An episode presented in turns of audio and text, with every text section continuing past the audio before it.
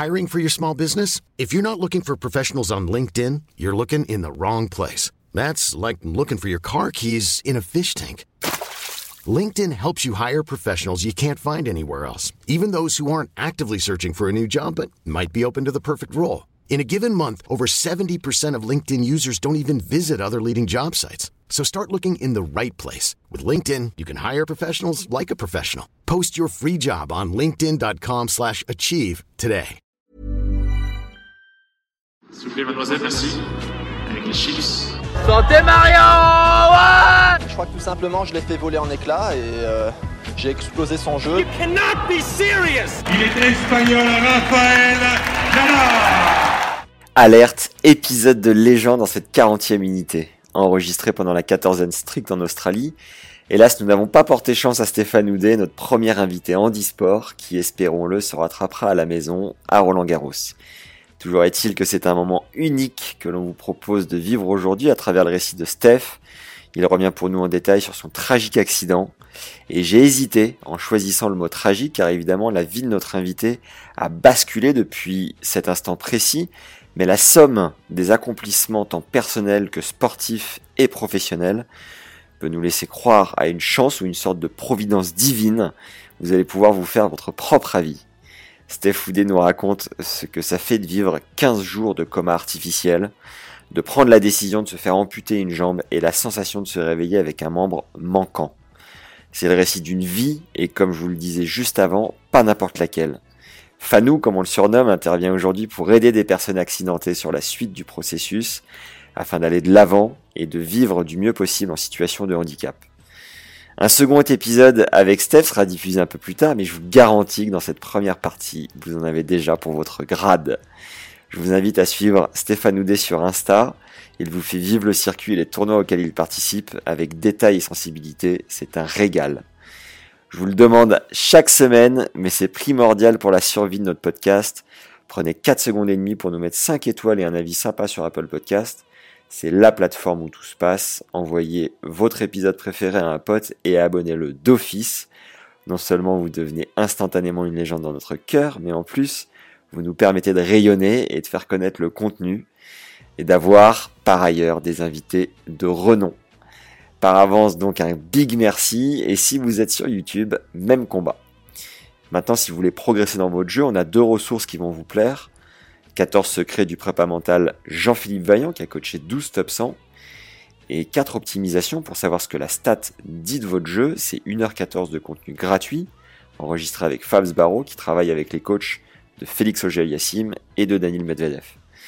Maintenant que vous nous avez écrit votre plus bel avis, mis 5 étoiles et récupéré vos ressources offertes, c'est parti pour notre 40e épisode qui me tient particulièrement à cœur avec Stéphane Houdet. Bonne découverte et bonne écoute à tous. Bah merci hein, de nous accorder un peu de temps, c'est hyper sympa. Ça a été l'entraînement? Merci. Ouais, super. Vraiment là, je me sens particulièrement bien. Ah cool. Donc euh, impatient d'en découdre, on verra. Trop bien. Alors Steph, c'est parti. T'es né le 20 novembre 70 à Saint-Nazaire, à côté de la Baule. T'as commencé le tennis à 8 ans et t'es monté 2-6 avant ton accident. T'as obtenu un diplôme de vétérinaire en 94 deux ans plus tard, en 96, tu as un accident de moto en Autriche qui te prive de l'usage de ton genou gauche. Dans un premier temps, tu te mets au golf. Ce qui est assez monstrueux, c'est que tu es devenu numéro un français, puis européen de golf handisport entre 2001 et 2006. C'est une rencontre avec Johan qui a fait basculer ta vie, pas celui de tennis légende, mais Johan Cruyff, le Hollandais, premier joueur de foot à avoir été trois fois ballon d'or, puis qui a notamment entraîné le Barça qui t'a conseillé de te mettre au tennis. En 2004, tu prends la décision de te faire amputer la jambe gauche. Tu pourras nous expliquer un petit peu après. En 2005, tu commences le tennis en fauteuil et remportes le premier tournoi auquel tu participes. Et là, tout s'enchaîne. Tu es droitier, revers à une main, joueur de tennis professionnel en fauteuil roulant depuis 2008. Et tu as un palmarès monstrueux, accrochez-vous bien. Tu cumules 23 tournoi du Grand Chelem en simple et en double. Deux médailles d'or en double JO. Tu cumules 158 titres en tout, série en cours, simple et double confondus. Six fois champion du monde par équipe. Numéro un mondial pendant combien de temps en cumulé? Ça, j'ai pas trouvé. Ah, en cumulé, on n'a pas l'info. Ce que je peux te dire, c'est que le plus important, c'est d'être numéro un mondial au 31 décembre pour avoir le titre de champion du monde. Donc ça a été mon cas en 2013, mais je suis devenu numéro un mondial en remportant Roland Garros en 2012. Et puis j'ai été à nouveau numéro un mondial plus tard. Donc on n'a pas le nombre de semaines, mais je pense que en cumulé, ça doit être pas loin des 52 une année. en revanche, oui, non, ça a même été un peu plus que ça parce que ce qui s'est passé, c'est que j'ai été numéro un mondial donc au mois de juin, que je suis resté numéro un mondial, ça m'a permis d'avoir le titre de champion du monde. Et en revanche, l'année suivante ou une année plus tard, euh, j'étais numéro un mondial euh, jusqu'au mois de décembre. Ouais. Au mois de décembre, je suis passé numéro 2, donc j'ai pas eu le titre. Et au mois de janvier, à nouveau, en, en ayant des bons résultats euh, sur la tournée australienne, je suis repassé numéro 1. Donc en fait, cette année-là, il y a un mois où j'ai pas été numéro 1, mais comme j'ai pas été au 31 décembre, j'ai pas eu le titre de champion du monde. Bon, bref, standing ovation, Steph. Il faut savoir. Bonne entrée en matière, standing ovation pour les, ah bah... les joueurs en fauteuil, c'est parfait. Ah mais Il faut savoir, cher auditeur, que Stéphane euh, ne joue plus assis mais à genoux en engageant ton bassin dans le jeu. Les coups et la propulsion sont plus puissants. Tu gagnes en force, en allonge et en vitesse. Et tu te décris pourtant comme le joueur le moins rapide du top 10. On va, on va y revenir si c'est toujours le cas. J'espère que c'est en train de changer. ah bon, bah ça va, alors ça me rassure. En 2009, tu as été fait chevalier de la Légion d'honneur par Nicolas Sarkozy en tant que médaillé d'or des JO de Pékin. Tu dis qu'en handisport, vous ne pouvez pas gagner votre vie en comptant sur les dotations. À titre d'exemple, le vainqueur de Roland valide en poche 1,6 million, quand le vainqueur non valide remporte 53 000 euros en cas de sacre. Et encore, Wim et Roland sont les tournois qui payent le plus. Le Masters de fin d'année peut faire gagner 6 000 euros et un vainqueur dollars et un vainqueur de Master 1000 gagne entre 2005 et 3000, l'équivalent d'un challenger. Tu milites depuis des années pour faire connaître ta discipline, euh, mieux la marketer et plus la développer du coup. En parallèle, tu as été employé civil du ministère de la Défense, consultant pour Eurosport, pour France Télé aussi, pendant Roland 2020. Tu sors tout juste de ta quarantaine dans ta chambre d'hôtel à Melbourne.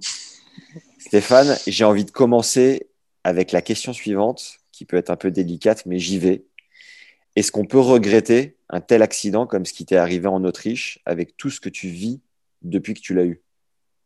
Oh bah Là, tu mets, les, tu mets les pieds dans le plat, mais euh, évidemment, j'ai pu dire, euh, en répondant à une question de mes enfants, Papa, c'est quoi le plus beau jour de ta vie? Bah, J'ai pu finalement répondre que c'était ce jour-là. Non pas parce que euh, j'avais euh, une jambe en moins ou que j'avais eu cet accident de moto, mais pour tout ce que ça avait induit. Et c'est vrai que ça a tellement changé ma vie de vétérinaire qui était installé à la campagne, dans le trou du cul de la France, comme disait mon, confrère avec lequel j'allais m'associer. Et, c'est lui qui a eu ces mots hein, après ma première médaille d'or à, à, Pékin euh, au jeu. Euh, il est là, il a fait le parcours, il a fait Paris-Pékin en vélo pour me rejoindre. Six mois euh, de, de, voyage. Il faisait une centaine de kilomètres par jour, 16 000 kilomètres. Et le soir de la célébration, il dit Ah ouais, mais ça y est, j'ai compris. Hein.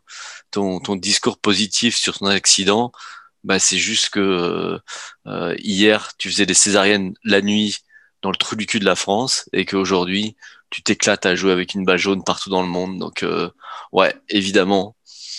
C'est bien parce qu'on n'a pas le choix. Mais je, j'ai une vie de rêve et j'en suis conscient, donc euh, je ne regrette pas ce qui m'est arrivé. Et ce qui est incroyable, c'est que tu as 50 ans passés. C'est là, tout à l'heure, quand tu m'as dit tu sors de ta quarantaine, j'ai cru que c'est ce que tu voulais dire. ah, je t'ai rajeuni d'un coup. j'ai juste de basculer. Et c'est ça qui est incroyable, euh, c'est que ouais, tu es dans la cinquantaine et tu es encore au top du top, non? Comment Comment ça se passe physiquement? ah, Comment ça s'explique? Alors, ça s'explique de plusieurs manières. La première, c'est que c'est un sport qui, malgré tout, est relativement jeune, donc il y a beaucoup moins d'adversité. Euh, après, j'ai longtemps aussi voulu euh, m'inspirer de ce qui se passe dans le tennis aujourd'hui, et les joueurs restent forts malgré les années qui passent. Euh, et puis, troisième particularité, c'est que mon sport se joue assis, et ce qui consomme le plus énergétiquement euh, dans la dans et puis euh, dans, dans, une vie sportive mais aussi euh, dans une dans une journée ce sont les muscles des quadriceps et nous on les utilise pas. Donc il y a moins de dépenses énergétiques malgré tout dans la pratique en fauteuil même si pousser plus jouer c'est assez euh, euh, éreintant et sur le plan musculaire on sature. Mais on n'est pas usé sur le plan cardiaque. Donc on peut jouer longtemps dans la journée. Et je pense qu'on peut jouer longtemps dans une vie. Et autre avantage que j'ai, c'est que une fois que j'ai fini de jouer, alors tu disais à genoux dans mon fauteuil roulant, bien moi je remets ma prothèse puisque je suis un amputé au-dessus du genou, amputé fémoral on dit, et je marche, ce qui fait que je repose les membres supérieurs que j'utilise pour ma pratique sportive et que je ne vais pas user en me déplaçant à nouveau avec un fauteuil de ville. Je pense que la combinaison de tout ça euh, fait que je mène l'expérience. Je suis pas le plus jeune, mais je reste compétitif et j'adore ça. Et je continue. T'es tanké comme jamais, duo Faut être euh, robuste, hyper robuste ou comment? Bah, Tu vois, pour ceux qui ont la chance d'avoir la vidéo. non, je pareil, pareil. Je, je, fais pas je fais pas partie des plus tankés du haut parce que je considère aussi qu'il faut garder de l'élasticité, il faut garder de l'explosivité et que dans la pratique du tennis, euh, peut-être que d'être un peu trop musclé, contracté, ça va pas t'aider. Bien que on a, on a aujourd'hui un joueur, un, Argentin, qui est juste une montagne et qui, qui va très vite, qui frappe très fort dans la balle.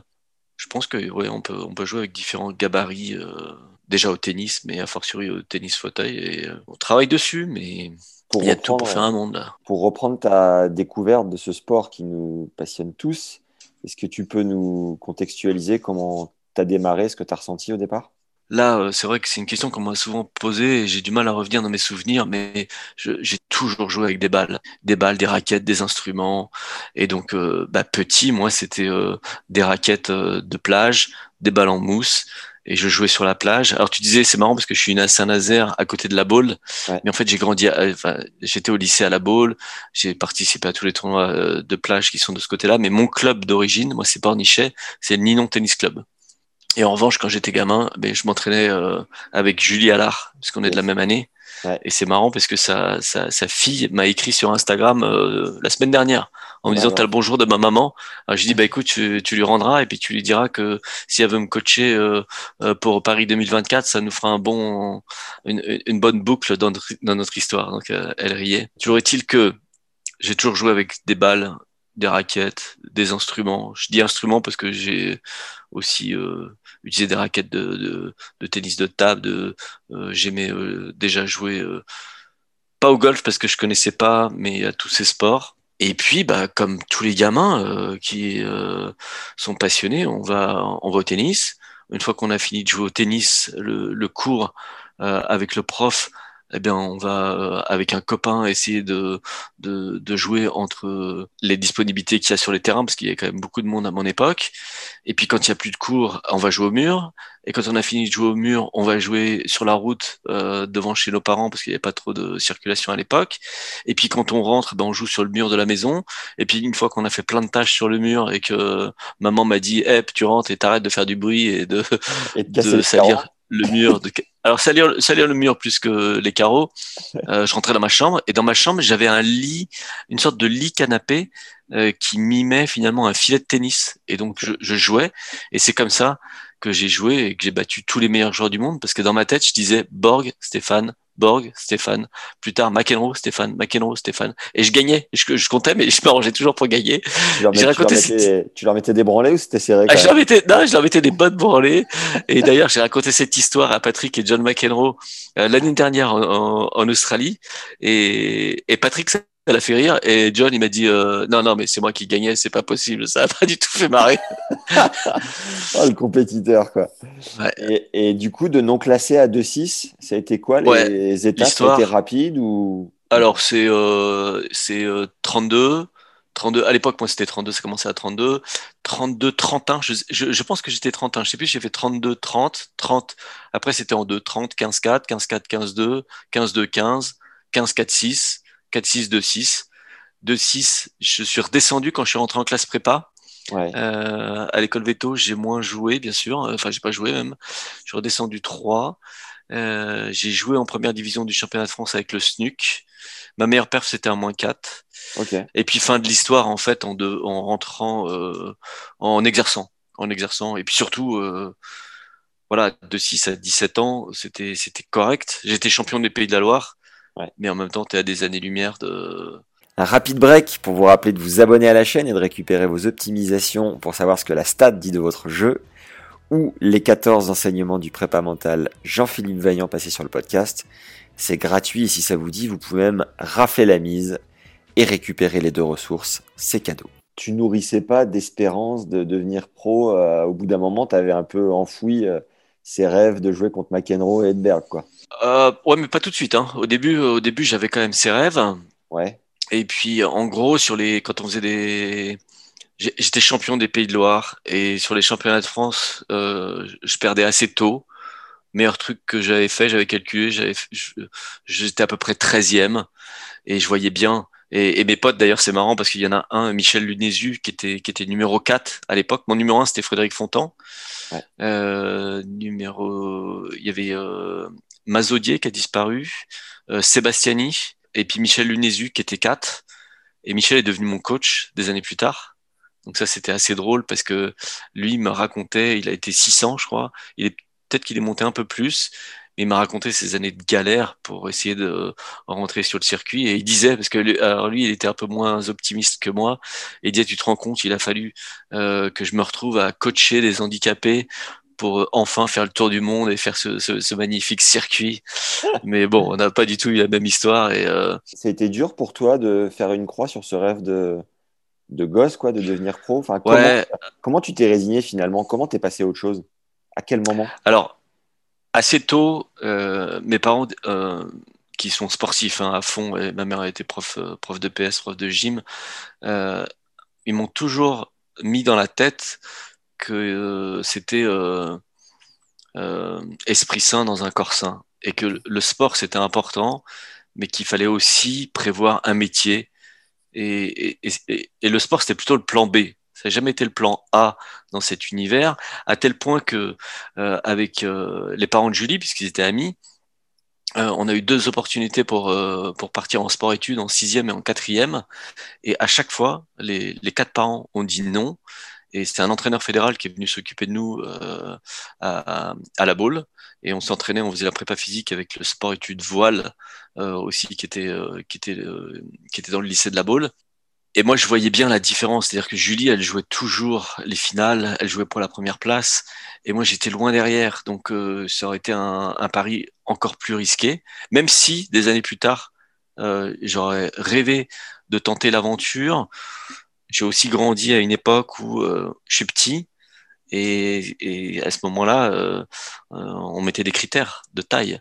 Ouais. Et on t'orientait vers un jeu euh, qui était qui était pas celui que je voulais jouer moi c'était moi j'aimais mon revers à une main j'aimais faire service volé euh, on jouait beaucoup sur terre battue donc fallait apprendre à construire le point du fond la croix je l'ai pas faite et simplement je me suis dit je cherche à être complet dans toutes les disciplines donc je suis pas le numéro un au tennis mais je suis peut-être le numéro un qui joue au tennis et qui fait une classe prépa ou et qui est vétérinaire. Okay. C'est comme ça que je me rattrapais à chaque fois en me disant, euh, en trouvant le, le, verre à moitié plein, en disant bon ok là euh, je perds au tennis, mais si on fait tennis plus golf, je vais te battre. Donc euh, je, je me construisais positivement ça me fait penser et en compétiteur. À... Ça me fait penser une fois, mon père me bat euh, et j'étais j'étais dégoûté, je devais avoir 12 ans, et je lui serre la main et je lui fais tu me bats peut-être au tennis mais tu me battras pas à la Nintendo 64 ouais c'est ça c'est ce que j'ai dit la PlayStation à l'époque c'était la Nintendo ouais. Ah je ouais. lui mettais des roustes à FIFA 98 putain je kiffais. Ah c'est bon ça. Et du coup ah du coup quand euh, j'ai 17 ans et que je pars en classe prépa euh, je me dis euh, bon c'est c'est une nouvelle compète et ouais. et mon kiff ça a toujours été la compète et c'est pour ça aussi que je vais basculer facilement dans le golf et que du golf, j'ai aussi basculé à nouveau facilement dans le tennis. J'aimais bien l'esprit le, de compète, mais si on joue, euh, si on joue euh, au Monopoly, euh, au bridge, aux échecs, n'importe quoi, je vais, je vais avoir cet esprit. Donc, à 26 ans, chamboulement euh, colossal dans ta vie. Qu'est-ce qui s'est passé? Qu'est-ce que tu faisais en Autriche? Qui- co- Alors- Comment comment t'as vécu cet accident Est-ce que tu peux nous le raconter, nous le partager? Alors j'ai, euh, en fait, j'ai 25 ans puisque comme je suis du mois de novembre, ça s'est passé au mois d'août. Yes. Et, jours que euh, ma sœur d'ailleurs, Stéphane. Petit Incroyable, aparté. Voilà. incroyable. Et, et donc et le, et le même jour, pas la même année, mais le même jour, je viens de l'apprendre que le nouveau président des États-Unis. Il est né le 20 novembre. Joe, si tu nous écoutes. Joe, c'est pour toi, c'est cadeau. Donc, je travaille dans l'Allier. Je fais essentiellement des césariennes de vache la nuit. Ok. Et c'est une activité qui est plutôt difficile. Et quelque part, le veto qui fait ça, avec qui je travaille, hein, qui est un veto belge qui s'appelle Marc, euh, qui fait ça depuis de nombreuses années, euh, rêve de voyages à venir régulièrement. C'est-à-dire qu'on passe des hivers difficiles et euh, pour, pour mieux les passer, il se plonge dans des cartes, euh, des rêves euh, et il note euh, tous les points de passage. On décide tous les deux que ça se passe tellement bien qu'on va continuer à travailler ensemble et pour célébrer euh, cette future association, il me propose de faire le tour d'Europe des capitales à moto. D'accord. Et donc c'est notre kiff pendant tout l'hiver où on a des moments difficiles. On se dit tiens là euh, on va aller euh, on va aller à euh, on va passer par la Suisse, on va aller en Autriche, on va aller rejoindre la mer Noire. On va donc il nous dessine le parcours. Et en fait en Autriche un jour magnifique. Je double une voiture au bord d'un lac, c'est la ville de Monze, euh, tout à, à côté de, de Salzbourg. Je double une voiture et il se trouve que la voiture c'était la nouvelle BMW Z3 qui venait de sortir. Je l'avais jamais vue et on n'avait jamais vu de cabrio euh, BMW. Et, et, je, et je me suis rapproché, j'ai vu la voiture et je l'ai doublée. Et en fait, au moment où je l'ai doublée, elle s'est déportée au même moment sur la gauche pour doubler des vélos qui étaient devant elle que j'avais pas Ok. et elle m'a coincé sur la file de gauche. Et en fait, j'ai pas pu me rabattre, j'ai freiné. Et là, j'ai entendu un bruit incroyable et je me suis dit, merde, j'ai mon sac à l'arrière de la moto qui a touché. Donc, je, je, je freine, je continue, je freine, je m'arrête.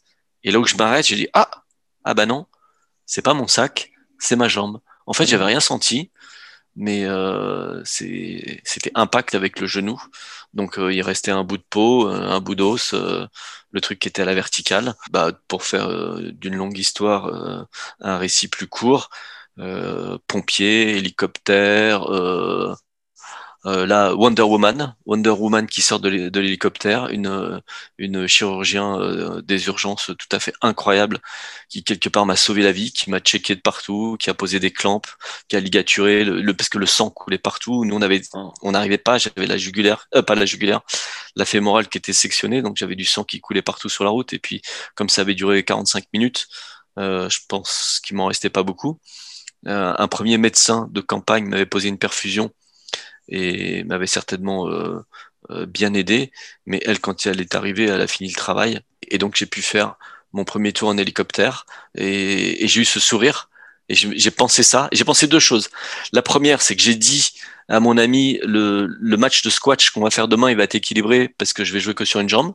Donc j'avais j'avais une approche déjà positive, euh, mais aussi parce que après ce bruit, euh, après ce constat, j'ai quand même euh, tout de suite compris qu'il y avait que ma jambe de toucher, que la tête était intacte, que je sentais euh, mon membre, toutes les extrémités, euh, et que j'étais en vie.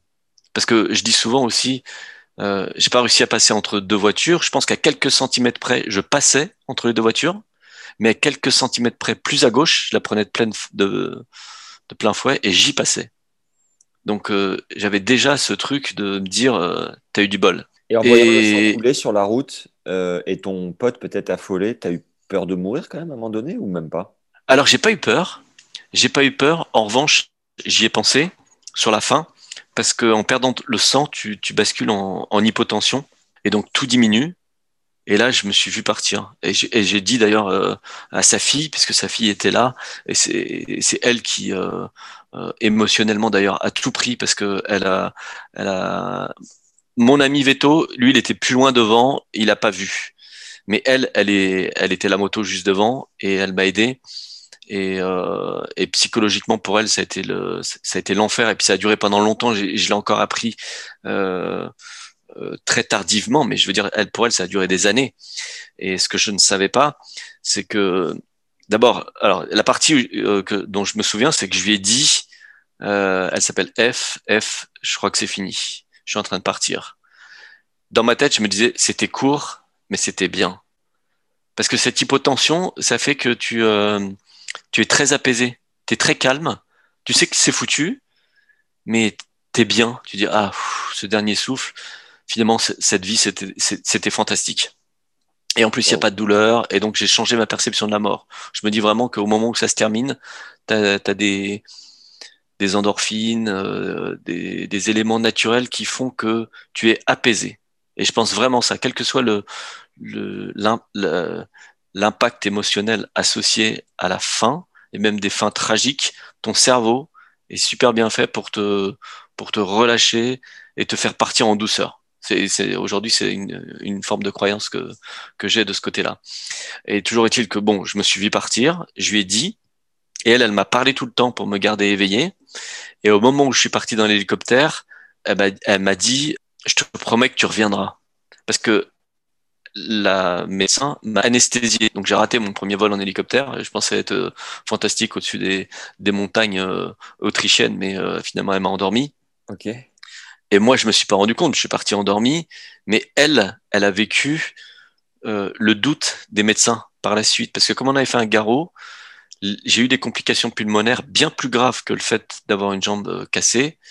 Et, les médecins m'ont basculé en réanimation, en coma artificiel, en respiration artificielle, et ont pu dire à mes parents et à mes proches qu'ils ne savaient pas si j'allais pouvoir me réveiller. Donc elle, elle a eu, elle a eu ces chocs et ça a été très très dur pour elle parce qu'elle s'est dit, je lui ai menti, je lui ai menti, je lui ai dit qu'il reviendrait, mais en fait il va peut-être mourir. Et, et pour dire, juste pour dire qu'il peut y avoir sur des accidents comme ça des dommages collatéraux énormes euh, et qui sont beaucoup plus impactants que pour l'accidenté lui-même.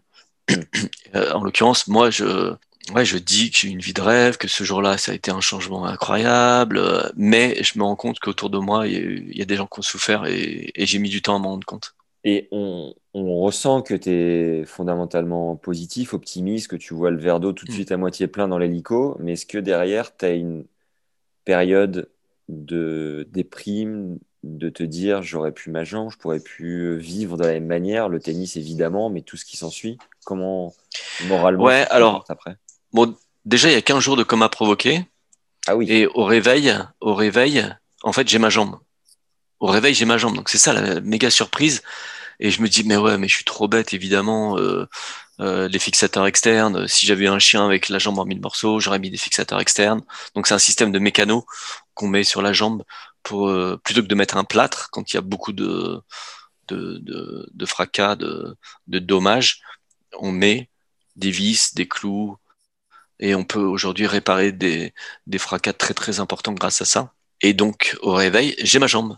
Et donc, je suis hyper surpris. Je regarde les radios et je me dis, ah, c'est trop bien, j'ai trop de la chance. Évidemment, c'est génial leur système.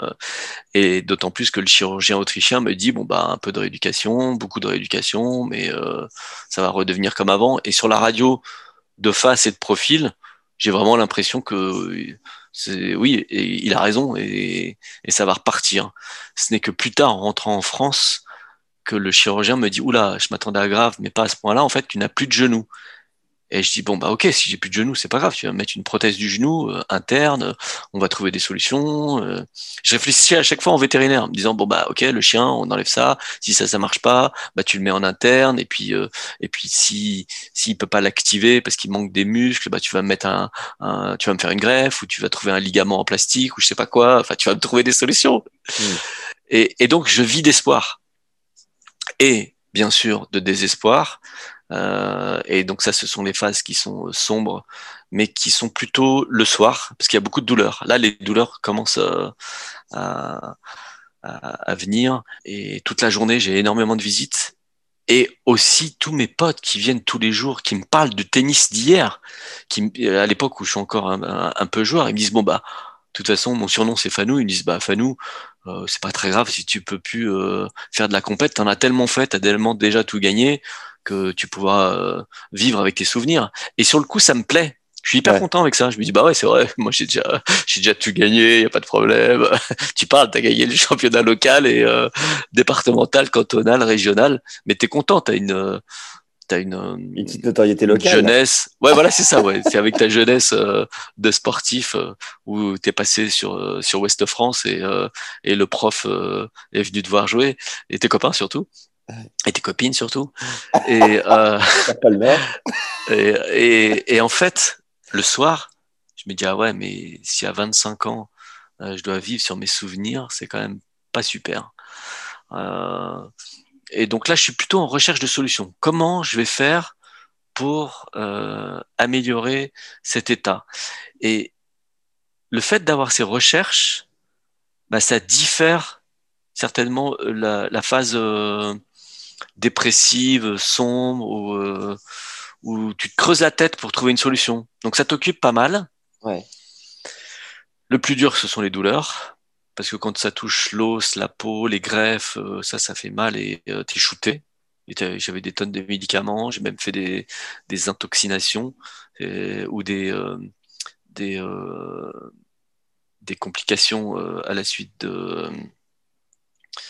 de, prises trop importantes de, médicaments, justement, où tu fais un surdosage et, et là t'es pas bien, donc il faut trouver des, antidotes. Mais j'étais super bien soigné, ça c'était une chance incroyable. Et pour rebondir par la suite, je vais bah déjà un peu changer de métier, c'est-à-dire que là je faisais des gros animaux, j'avais été formé sur les petits animaux, je m'occupais des, des gros en, donc en sortant de l'école et je me dis bon bah maintenant je vais ça va être difficile de bosser pour un veto, donc il va falloir que je crée ma propre structure.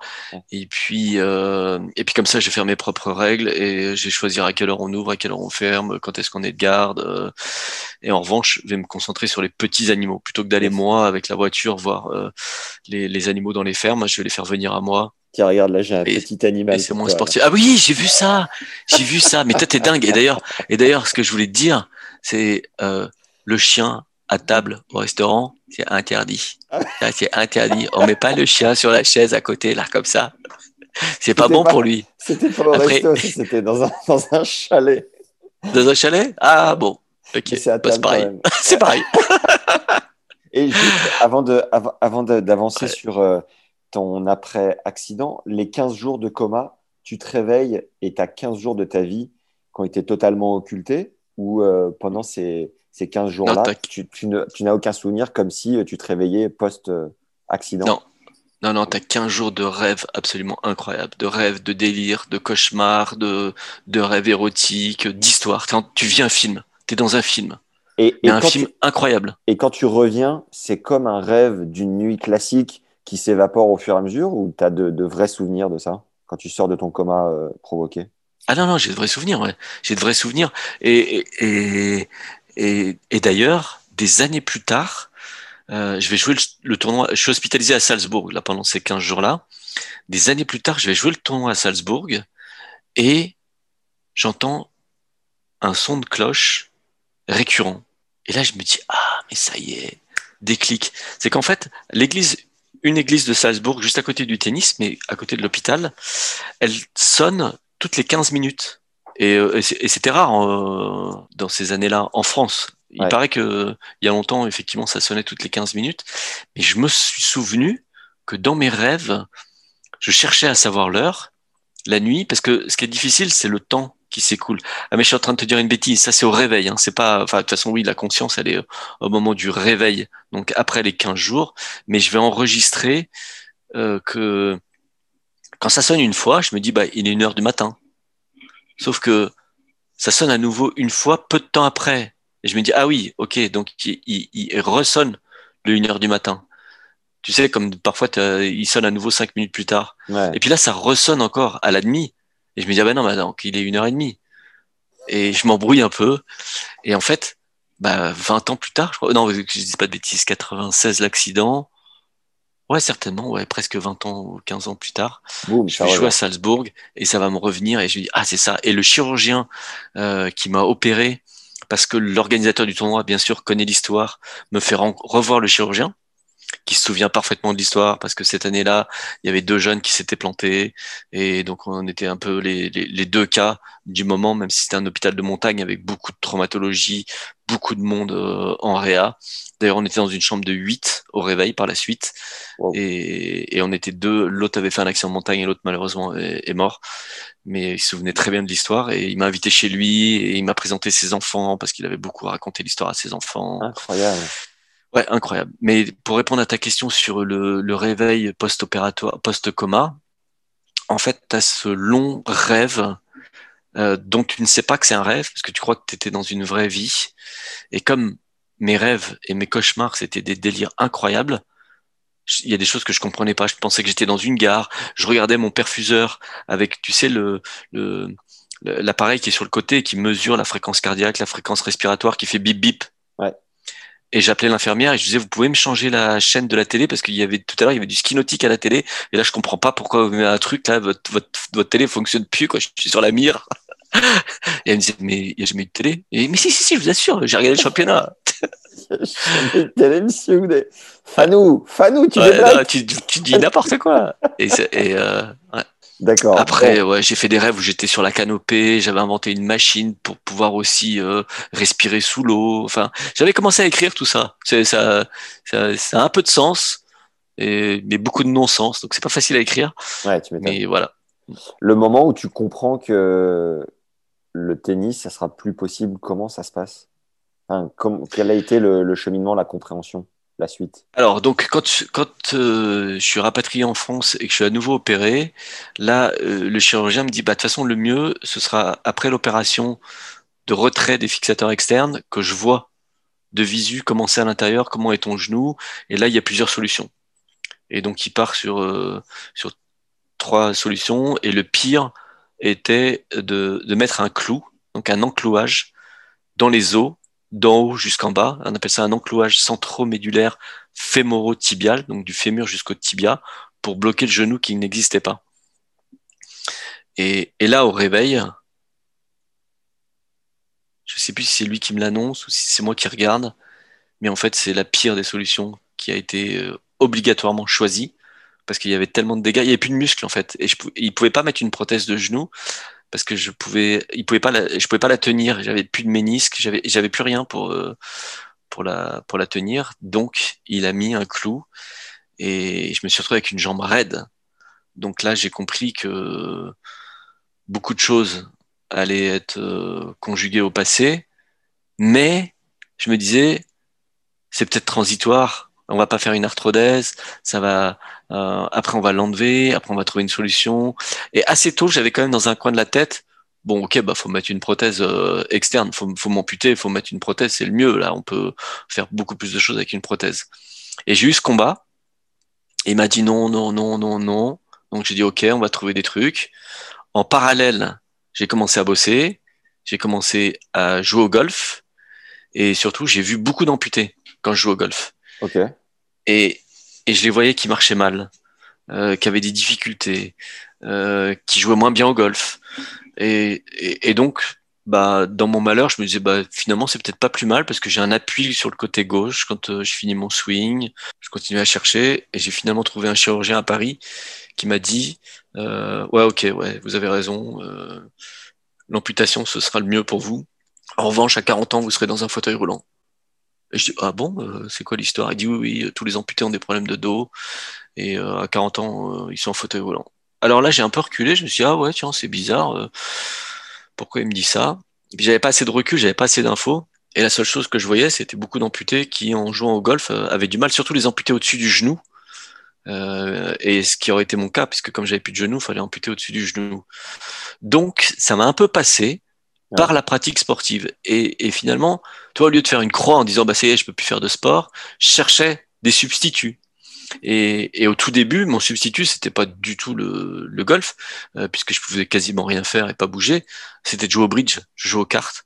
Et je me suis retrouvé dans un club avec des, des, des gens de ton âge des gens de mon âge de maintenant euh, et encore maintenant je resterai le plus jeune euh, et, et mais mais mais j'étais passionné par la compète donc euh, je voilà j'avais j'avais mes cartes j'avais j'apprenais je lisais tous les bouquins euh, j'apprenais les systèmes au golf, tu, tu pas de la, de la compète un peu? Si, si, si, si. Non, mais euh, si, euh, après, le début, quand je pouvais rien faire, c'était le bridge. Ensuite, le golf. Et le golf, bah, direct la compète, ouais, tout de suite, ouais. D'accord. Ah, Et c'est là où j'ai vu les amputés. Ouais, pardon, vas-y, vas-y. C'est là où j'ai vu les amputés. Et que finalement, c'est au golf un jour, euh, donc en 2004, euh, parcours de la Vente Sono, championnat d'Europe de golf. Ouais. Euh, je suis en tête et je vais quand même au trou numéro 16, 15 ou 16, je crois, mettre trois fois ma balle dans l'eau sur un par 3 pour m'écrouler euh, au niveau du score, me faire passer devant et puis finir finalement derrière. Euh, je sais plus si j'ai fini deuxième cette année-là ou, tro- ou trois, même si j'ai dû sortir du podium. Euh, mais en même temps, j'ai vu un gars en short avec une prothèse de loin. Je voyais la prothèse parce qu'elle était nue et le gars marchait super bien. Le gars jouait pas bien, mais il, il marchait super bien. Donc je suis allé le voir, on a échangé tous les deux et je lui dis mais euh, la prothèse que j'ai vue à la télé là où je pensais que c'était que de la recherche, là tu l'as, c'est un truc, c'est incroyable. T'es le premier amputé que je vois euh, marcher aussi bien. Et il me dit écoute, euh, j'ai eu la jambe raide, ça a duré trois ans, j'avais des douleurs infernales et j'ai décidé de me faire amputer. Et ça a été le jour et la nuit. Et c'est la meilleure décision que j'ai prise dans ma vie. Ah Waouh. je me suis dit, waouh, c'est incroyable. En même temps, euh, j'essayais d'échanger, un journaliste m'avait filé son numéro avec Guillaume Depardieu, qui avait la même histoire. Il s'est planté à moto, Ouais. euh, jambe raide, amputation. Et donc, je voulais avoir un autre avis. Mais Guillaume n'était pas du tout prêt à en parler, il n'était pas positif. Euh, Lui, il vivait ça très très mal. Et Gérard, Et puis- tu en as parlé un peu ou pas? Qui ça? Gérard Ah non, Gérard, non. Non, Gérard, j'ai jamais rencontré. D'accord. Je connais pas. Juste Je le. connais pas. J'ai croisé sa fille, Ouais. Le, le passage sur le, mais non. sur le bridge euh, me fait penser là, Ouais. au, au jeu de la dame, euh, la série là, qui est incroyable. Ouais, les échecs, ouais. Est-ce que- est-ce que c'est. euh, Est-ce qu'on n'a on n'a pas l'impression, quand tu le racontes, que ça a été un tel euh, traumatisme dans ta vie? Est-ce que c'est la compétition euh, ou l'apprentissage, que ça soit le golf, le bridge, s'occuper l'esprit avec euh, vraiment ton esprit de compétiteur à travers ces activités qui t'a permis d'aller de l'avant si on a des auditeurs un jour qui arrivent sur l'épisode et qui sont un peu dans le trou? Qu'est-ce que tu leur conseilles, toi, pour aller de l'avant dans ce genre de, de circonstances? Ben, en fait, c'est aussi l'histoire de l'adaptation de l'être humain. Euh, il se trouve que j'ai grandi avec un père qui disait euh, tant qu'il y a de la vie, il y a de l'espoir. Et, et donc, on se rend compte finalement par l'expérience du nombre incroyable de choses qu'on peut faire pour lesquelles on peut prendre du plaisir avec peu. Et un truc qui m'a euh, révolutionné. Alors, il se trouve que moi, c'est- l'expérience, hein, parce qu'au départ, il t'arrive un truc, euh, quand, tu, quand tu te coupes avec une feuille de papier, t'as mal au doigt toute la journée. Ouais. Euh, quand t'as une ampoule euh, qui peut pas tenir ta raquette, c'est l'enfer. Et là, c'est marrant parce que pendant la quarantaine, on avait des visioconférences avec les joueurs et t'avais ce genre de discussion. Tu te dis, waouh, mais comment on peut se plaindre euh, les- euh, d'avoir d'avoir une ampoule? Enfin, je me souviens de l'ampoule de Rafa en finale de l'Australian Open. Euh, là, oui, c'est quelque chose. Quoi. Il te manque la moitié de la main. Euh, tu, euh, En fait, c'est la définition de tout petits objectifs quotidiens euh, qui va faire que tu vas aller de succès en succès. Donc, pour euh, m'expliquer sur le sujet, au départ, moi, je me réveille et mon premier objectif, euh, pre- j'ai du mal avec l'ordre, mais je dirais aller aux toilettes tout seul.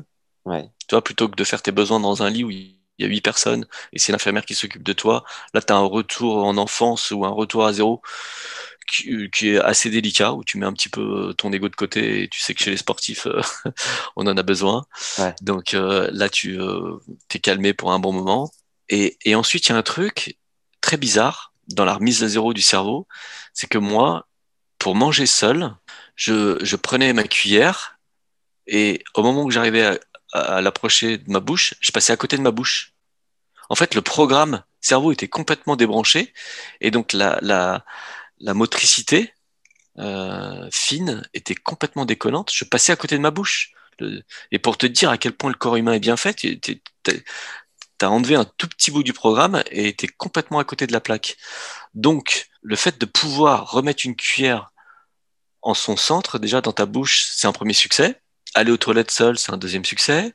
Te raser seul, te laver seul. Te laver, tu sais, j'ai 25 ans. Euh, tu peux te marrer et te dire, ouais, c'est super, c'est l'infirmière qui s'occupe de toi. toute la toilette, toute la douche et tout, euh, au début, t'es pas, t'es pas super fier, quoi. Et je pense que c'est ainsi que tu vas avancer en définissant de tout petits objectifs que tu peux atteindre et pour lesquels tu vas dire, ah, ok, il y a un progrès et puis un nouveau progrès. Et en fonction aussi de comment tu as grandi. C'est-à-dire que moi, j'ai grandi compétiteur. Donc, je pense que j'avais besoin dans ma reconstruction de passer par une compète sportive. Au départ, je vais dire même une compète professionnelle parce que ça m'a permis de continuer à exercer en tant que vétérinaire. Ensuite, tu fais de la compète sportive sans omettre bien sûr toute la partie reconstruction perso parce que quand ton corps change, bah tu te dis euh, tu n'auras pas de femme, que tu n'auras pas d'enfant, que personne voudra de toi, que ça, que, que, y a beaucoup de choses qui, qui vont changer. Et, et, là, je fais un grand saut en avant, mais euh, j'ai euh, aujourd'hui la femme la plus incroyable du monde que je salue. Alors, je peux te dire des années plus tard que c'était magique. Comment elle s'appelle? Euh, Bisous, ma chérie, elle s'appelle Marie. Marie, on t'embrasse évidemment. Marie, voilà. Donc voilà, passer par des petits objectifs que tu peux atteindre, étant donné de nouveau régulièrement. Et je pense que c'est ainsi que tu progresses, mais que finalement, c'est pas l'histoire d'un accidenté, c'est juste, c'est l'histoire de la vie. On passe notre vie à nous tromper, on passe notre vie à nous casser la figure, on passe notre vie. Là, je lisais, euh, je sais plus qui disait ça, mais ça doit être un truc de Thomas Edison ou du même genre. Euh, non, non, non, non. C'est pas Mohamed Ali qui dit euh, 99% de la vie sportive, euh, ce sont des échecs tu passes, tu passes ton temps en fait à, à perdre. Les joueurs de tennis, on passe euh, toutes les semaines, on perd, à part euh, celui qui gagne le tournoi, et tu finis par une défaite. Et on, on a des défaites euh, régulièrement. tu, tu parles d'un palmarès incroyable, mais à côté de ça, tu as perdu beaucoup de matchs. Et as souvent, non, t'as pas, tu, perds, tu gagnes plus que tu perds, mais tu, tu gagnes pas à chaque fois. Et puis en plus, quand tu gagnes pas, souvent mentalement, tu sais ce que tu disais juste avant, tu t'auto-sabotes tu te fous des, espèces de barrières ou quoi, jusqu'au moment où tu arrives un peu à hacker ton mental et, aller de l'avant et à bosser, à condition de bosser mentalement. Mais ouais, tout ça est tellement euh, complexe là-haut que ça m'intriguait évidemment de savoir comment tu avais rebondi. Que... Ouais, mais tu, tu, peux te dire aussi à tous les niveaux, t'as pas perdu, tu as appris de nouvelles choses. Oui, bien sûr. Et d'ailleurs, moi, quand je perds, euh, je m'assieds derrière le, le, grillage, je regarde les autres jouer et j'apprends 100 fois plus dans ces périodes-là où tu où t'es pas fier d'avoir gagné, où tu dis mais attends mais pourquoi j'ai perdu? Attends qu'est-ce qui s'est passé? Là Alors attends fais voir. Tu, regardes le match et tu dis ah ouais mais là il fait ça, là il fait ça. Ok il faut que j'essaye et tu passes ta vie à progresser. et c'est ça qui est intéressant. Sur le moment réussir à faire la part des choses entre un échec et un succès c'est c'est compliqué jusqu'au moment où tu sais que c'est bon d'échouer pour évoluer. Au départ putain ça fait mal. Au départ. Mais c'est surtout c'est surtout si tu prends beaucoup de plaisir avec ce que tu fais. Parce que je disais, moi je suis un compétiteur, mais à la fin de la partie, je te serre la main et je garde le sourire pour la suite de la journée, euh, quel que soit le score. Aussi parce que je me dis, ce n'est que du tennis. Mm. Toi, il y a ce côté-là où, euh, ok, t'as perdu, t'as perdu quoi? Euh, bah, J'ai perdu un match de tennis. Euh, ouais, bah, finalement, on s'en fout, t'as perdu un match de tennis, t'as pas perdu la vie. Tu vois, moi je suis assez euh, binaire dans mon approche philosophique aujourd'hui, c'est euh, soit c'est vital et auquel cas c'est important, soit ça ne l'est pas. Ton match de tennis, tu vas pas l'emporter dans ta tombe. There's never been a faster or easier way to start your weight loss journey than with PlushCare. PlushCare accepts most insurance plans and gives you online access to board-certified physicians who can prescribe FDA-approved weight loss medications like Wigovi and Zepbound for those who qualify. Take charge of your health and speak with a board certified physician about a weight loss plan that's right for you. Get started today at plushcare.com slash weight loss. That's plushcare.com slash weight loss. Plushcare.com slash weight loss. Tu vas, tu, tu, tu vas apprendre, tu vas continuer à faire des choses. Et je crois qu'il faut retrouver la phrase de Thomas Edison, mais c'est un truc du genre euh, j'ai pas euh, euh, échoué mille fois à, à, allumer mon ampoule, c'est que j'ai trouvé 999 autres façons qui fonctionnaient pas. Ouais. C'est mal dit, mais il faudra que tu la notes. Note, note, note. Ça me fait penser au mec qui a créé, rien à voir, mais je suis passionné d'entrepreneuriat, et le mec qui a créé Dyson, les Aspiro, a déposé 2700 brevets ben voilà. avant, ben voilà. avant d'avoir celui qui allait fonctionner pour son mm. putain d'aspiro sans fil. Là. Ben voilà, c'est ça. Et je peux te dire que sa femme, pendant ce temps-là, heureusement qu'elle était là pour nourrir la famille. Parce que lui, il était en train de bricoler dans le garage, tout ça. Enfin bref. Pour revenir, pour recoller un peu au tennis, est-ce que tu te souviens le moment du coup où, où tu te dis que le tennis, ça va pas le faire? À cette époque-là, tu n'envisages pas forcément le fauteuil.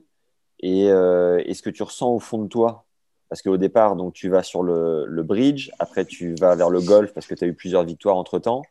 Mais est-ce que c'est un médecin qui t'a dit, écoutez, euh, Steph, euh, Stéphane, euh, Monsieur Houdet, ça ne va pas le faire? Ou est-ce que c'est toi, tout seul, qui a pris la décision?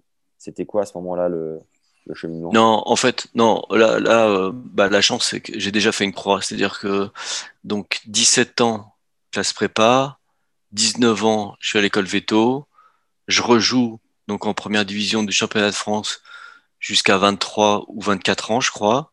Ouais. Et, et, en fait, quand je commence à faire le tour de France des remplacements en tant que vétérinaire, et surtout dans ce, ce petit village de l'Allier qui s'appelle Le Montet, hein, qui reste un coin fantastique, mais euh, très peu peuplé. Ouais. Même si le confinement va nous aider à repeupler la France, euh, on va tous vouloir partir dans les dans les campagnes. Euh, le sport social de du coin, c'est c'est le foot. Okay. Donc moi je joue je joue quasiment plus au tennis, je joue au tennis pour faire plaisir euh, à des à des amis, mais je suis plus euh, dans un tennis compète. Ouais. Donc euh, j'ai pas trop j'ai déjà fait une croix dans ma tête sur euh, sur le, le, le, tennis de compète et la petite compète que je fais c'est pour jouer au foot.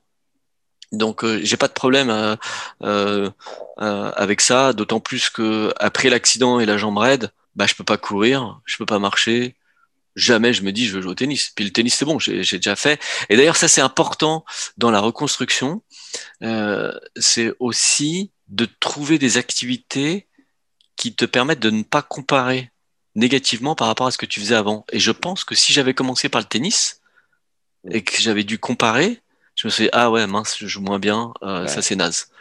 Et c'est une chance d'être passé par le golf parce que le golf c'était un apprentissage quotidien nouveau et donc, je me voyais progresser. Et j'ai progressé incroyablement jusqu'à être euh, pris en charge par euh, les gens qui s'occupaient de l'équipe de France amateur au Centre national d'entraînement que tu connais peut-être parce qu'à l'époque, c'était à Molietz, donc okay. euh, pas très loin de Biarritz. Ouais. Et là, j'ai découvert vraiment euh, ce qu'était le haut niveau euh, international avec des équipes fantastiques où on te faisait bosser le mental déjà, mais de, de manière euh, divine pour le golf, où l'approche technique euh, est relayé au second plan puisque tout le monde sait jouer. À ce niveau-là, tout le monde sait jouer. Et au tennis, c'est pareil.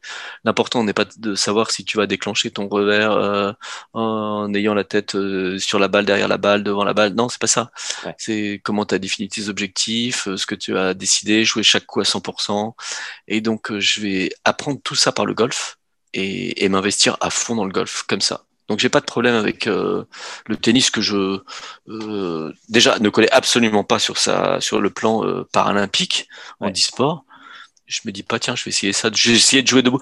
Quand j'étais gamin il y avait un gars dans mon club qui jouait avec la jambe raide. Mais nous on était des petits cons et on se foutait de sa gueule. Le pauvre il avait eu la polio, il avait une chaussure euh, avec un talon compensé pour essayer de jouer. Il faisait des doubles essentiellement parce que c'était l'enfer. C'est l'enfer de se déplacer avec une jambe raide. Il s'éclatait.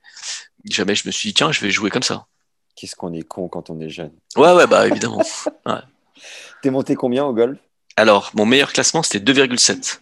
Ah ouais, propre. Et, et donc, tu as été numéro un français euh, en e-sport, Mm. c'est ça? Ouais, ouais, ouais. Euh, En golf, on disait. En, en e-golf. Et, et tu, euh, tu ressentais quoi du coup? C'était Est-ce que tu participais à des compétitions internationales aussi, comme au tennis? C'était quoi le. Ouais, alors c'était ça, mais c'était un circuit européen. C'était que en Europe. Ouais. Et d'ailleurs, ça allait pas à l'image du golf. C'était un circuit américain, t'as un circuit européen, t'avais un circuit asiatique. Euh, et et d'ailleurs, en fait, c'est ça le, le lien. C'est que mon rêve à ce moment-là, c'est que ce sport euh, ait un circuit international, qu'on réussisse à regrouper les Américains, les Australiens, les Japonais, les Australiens, pour créer ce circuit mondial. Et, et finalement, c'est en jouant au golf avec Johan Cruyff que je vais lui dire, voilà, ça fait deux ans que je suis le numéro un en Europe, je rêve d'une union et d'un circuit mondial. Et lui il me dit, c'est une super idée. Euh, je vais te présenter mon directeur de fondation à Barcelone et on va travailler ensemble là-dessus et tu vas faire ça. Et c'est en commençant à travailler avec eux, en bossant avec eux, Ouais. qu'ils me disent Ah, mais attends, tu sais, on est déjà très investi dans un sport qui est super au point sur le plan de l'organisation. Tu vas aller voir ce sport et on va faire la même chose au golf. Et en fait, il m'envoie voir du tennis fauteuil. Et là, je suis euh, Sur le cul. euh, ouais, sur le cul. ouais. Je, me- je me- je me dis, mais attends, mais c'est incroyable ce sport. Euh, déjà, il y a des joueurs qui euh, sont debout dans la vie, qui jouent assis. Toi, c'est parce que c'est pas réservé aux gens en fauteuil roulant. Ouais. Donc ça, c'était ma première euh, première surprise. Et puis ma deuxième surprise, euh, c'est de voir que le circuit international, il est paralympique. Euh, je sais pas si à l'époque il joue les grands chelems. Non, je suis pas sûr qu'il y ait euh, des épreuves euh, dans les grands chelems, mais je vois un, côté professionnel alors que le golf reste amateur avec des difficultés finalement liées à ce statut parce que je peux pas vivre de ce sport. Donc tu as beaucoup de dépenses, mais tu peux jamais honorer un sponsor parce que tu, dois garder ton statut de joueur amateur. Et autre surprise, c'est que le tournoi que je vais voir, je vois un gars jouer dont on me dit qu'il est, alors je le dis de mémoire, mais c'est souvent ce que j'ai raconté, on me dit qu'il est 17e mondial. Ouais. Et quand je regarde jouer, je dis, bah, si lui il est 17, moi je suis 16. et, je, et je pense ça, et je suis à nouveau un, un petit con, mais ouais, je me dis ça. Et après, je vais me renseigner un peu sur ce qui se passe, sur le niveau de jeu, et je me rends compte que le numéro un mondial de l'époque, ou en tout cas parmi les premiers, c'est un ancien 5-6. Et, moi, je me dis, euh, quand j'étais 2-6, je me souviens pas quand est-ce que j'ai perdu à 5. Quoi. Tu perds éventuellement à 4, tu perds à 3, tu fais une compte, tu perds à 4, mais tu perds pas à 5. Donc je dis, bah ok, ça, moi je vais, je vais essayer ça. Je sais pas si je me dis je vais essayer ça tout de suite, mais en tout cas, comme je rencontre l'amputé qui me fait rêver en septembre, Johan Cruyff en octobre ou en novembre, que je me fais amputer en décembre, je me dis bon bah pendant six mois ou un an je vais pas pouvoir jouer au golf. Euh, quand je suis au centre de rééducation, en fait, je me déplace avec un fauteuil roulant parce que j'ai pas de prothèse. Attends, attends, attends, attends, attends. Ah, Là, en fait. il, faut, il faut absolument que tu nous expliques le, le déclencheur où tu décides quand même de te faire couper la jambe. Ah oui, pardon, ouais. Ah oui, bah ok, euh, ok. C'est pas euh, le, On a, ouais. le, le mec du coin. euh, c'est un truc que personne ne vit à part toi. Enfin, t'es t'es la seule personne aujourd'hui que je connais qui, qui vécu ça. Certes, J'en ai mis cette- d'autres, j'en ai mis d'autres à la pratique depuis. Ah ouais, incroyable. Je te raconterai. Alors, alors, certes, tu as cette rencontre, mais toi, le, le Ah ouais, ouais, je suis allé déclencheur, vite. c'est quoi? Ouais, bah donc ce mec-là, ce mec-là, euh, Matthew Smith, je, je continue à le chercher parce que je j'arrive pas à le retrouver. Donc c'est ce fameux gars sur le parcours de l'avant de Seno à côté de, de Strasbourg pendant le championnat d'Europe qui marche incroyablement avec sa prothèse, qui me dit écoute, moi j'ai eu la jambe raide pendant trois ans et puis euh, j'ai décidé de me faire amputer, c'est la meilleure décision que j'ai prise dans ma vie. Euh, je peux pas te dire pour toi, mais voilà. Et donc moi j'appelle le chirurgien dans la foulée de ce championnat et je lui dis je vais filmer le gars, je vais t'envoyer tout ce qu'il tout ce qu'il fait, mais je veux la même chose. Et le chirurgien me dit oui, oui. Pour la première fois, huit ans plus tard, euh, il me dit ok, on va faire ça. Et je dis mais attends, mais il s'appelle Didier. Pourquoi, pourquoi tu me dis oui aujourd'hui? Il me dit bah écoute, c'est simple. On sait que ton cas sur le plan médical, euh, on pourra pas l'améliorer. Ça fait huit ans. Euh, on fera jamais mieux que l'arthrodèse. Donc l'arthrodèse, j'avais pas de genou, c'était bloqué. Il y a un risque que ça casse et on sera obligé de t'amputer en urgence, donc ça ce sera délicat. Et euh, les douleurs dorsales, puisque tu marches quand tu marches avec une jambe raide, tu as un pas qui passe sur le côté, tu te déhanches. Ouais. Donc c'est vraiment pas euh, fonctionnel du tout. Et, euh, et euh, il pense aussi que sur le plan psychologique, il faut un certain temps pour accepter. Moi, je pense que j'étais déjà allé beaucoup plus vite que ça, mais il me dit pour la première fois, je suis d'accord. Et en plus, c'était en 2004. Et il avait vu les jeux d'Athènes en 2004. Il savait qu'on avait fait beaucoup de progrès sur les prothèses. Et il me dit, OK, c'est euh, euh, c'est la bonne solution pour toi. T'es prêt, on va le faire. Donc, je rencontre le gars en septembre. Je le retrouve en octobre parce que je veux euh, aussi euh, mûrir ma décision en le filmant, en échangeant plus avec lui, en échangeant avec ma famille, même si j'ai déjà pris ma décision, pour leur dire voilà, c'est ce, c'est ça que je veux. T'es avec Marie déjà à ce moment-là ou pas encore rencontré Non, non, je suis pas encore avec Marie. Non. Et t'es en Mais je pense qu'elle aurait eu, elle aurait eu la même approche, Marie. Ouais. Exactement la même approche. T'étais en couple à ce Euh, moment-là ou pas? Non? Ouais, ouais. Et ta copine te J'étais en soutient couple. Et, et ma femme, qui était à l'époque euh, aussi mon associé, euh, qui est vétérinaire, Ouais. euh, elle me dit, alors des années plus tard, elle, elle- elle a pas le même souvenir, mais en tout cas moi le souvenir que j'en ai, c'est quand on est allé euh, justement en Espagne euh, voir euh, ce gars-là. Elle dit ben c'est horrible, c'est horrible, c'est horrible parce que tu vois quand tu es chirurgien et que au final tu dois couper, en tout cas pour les latins, on pense échec. On dit ah bah mince, on n'a pas réussi, donc c'est un échec. Donc elle aussi, Veto, elle dit ouais c'est horrible, mais c'est la meilleure solution. Et parce que sur l'approche fonctionnelle, évidemment, c'est la meilleure solution. C'est-à-dire quand tu fais un bilan et que tu regardes ce que tu peux faire avec une jambe raide, et que tu regardes ce que tu peux faire avec un, membre euh, euh, artificiel, électronique, euh, qui est celui qu'on me proposait, mais c'est le jour et la nuit.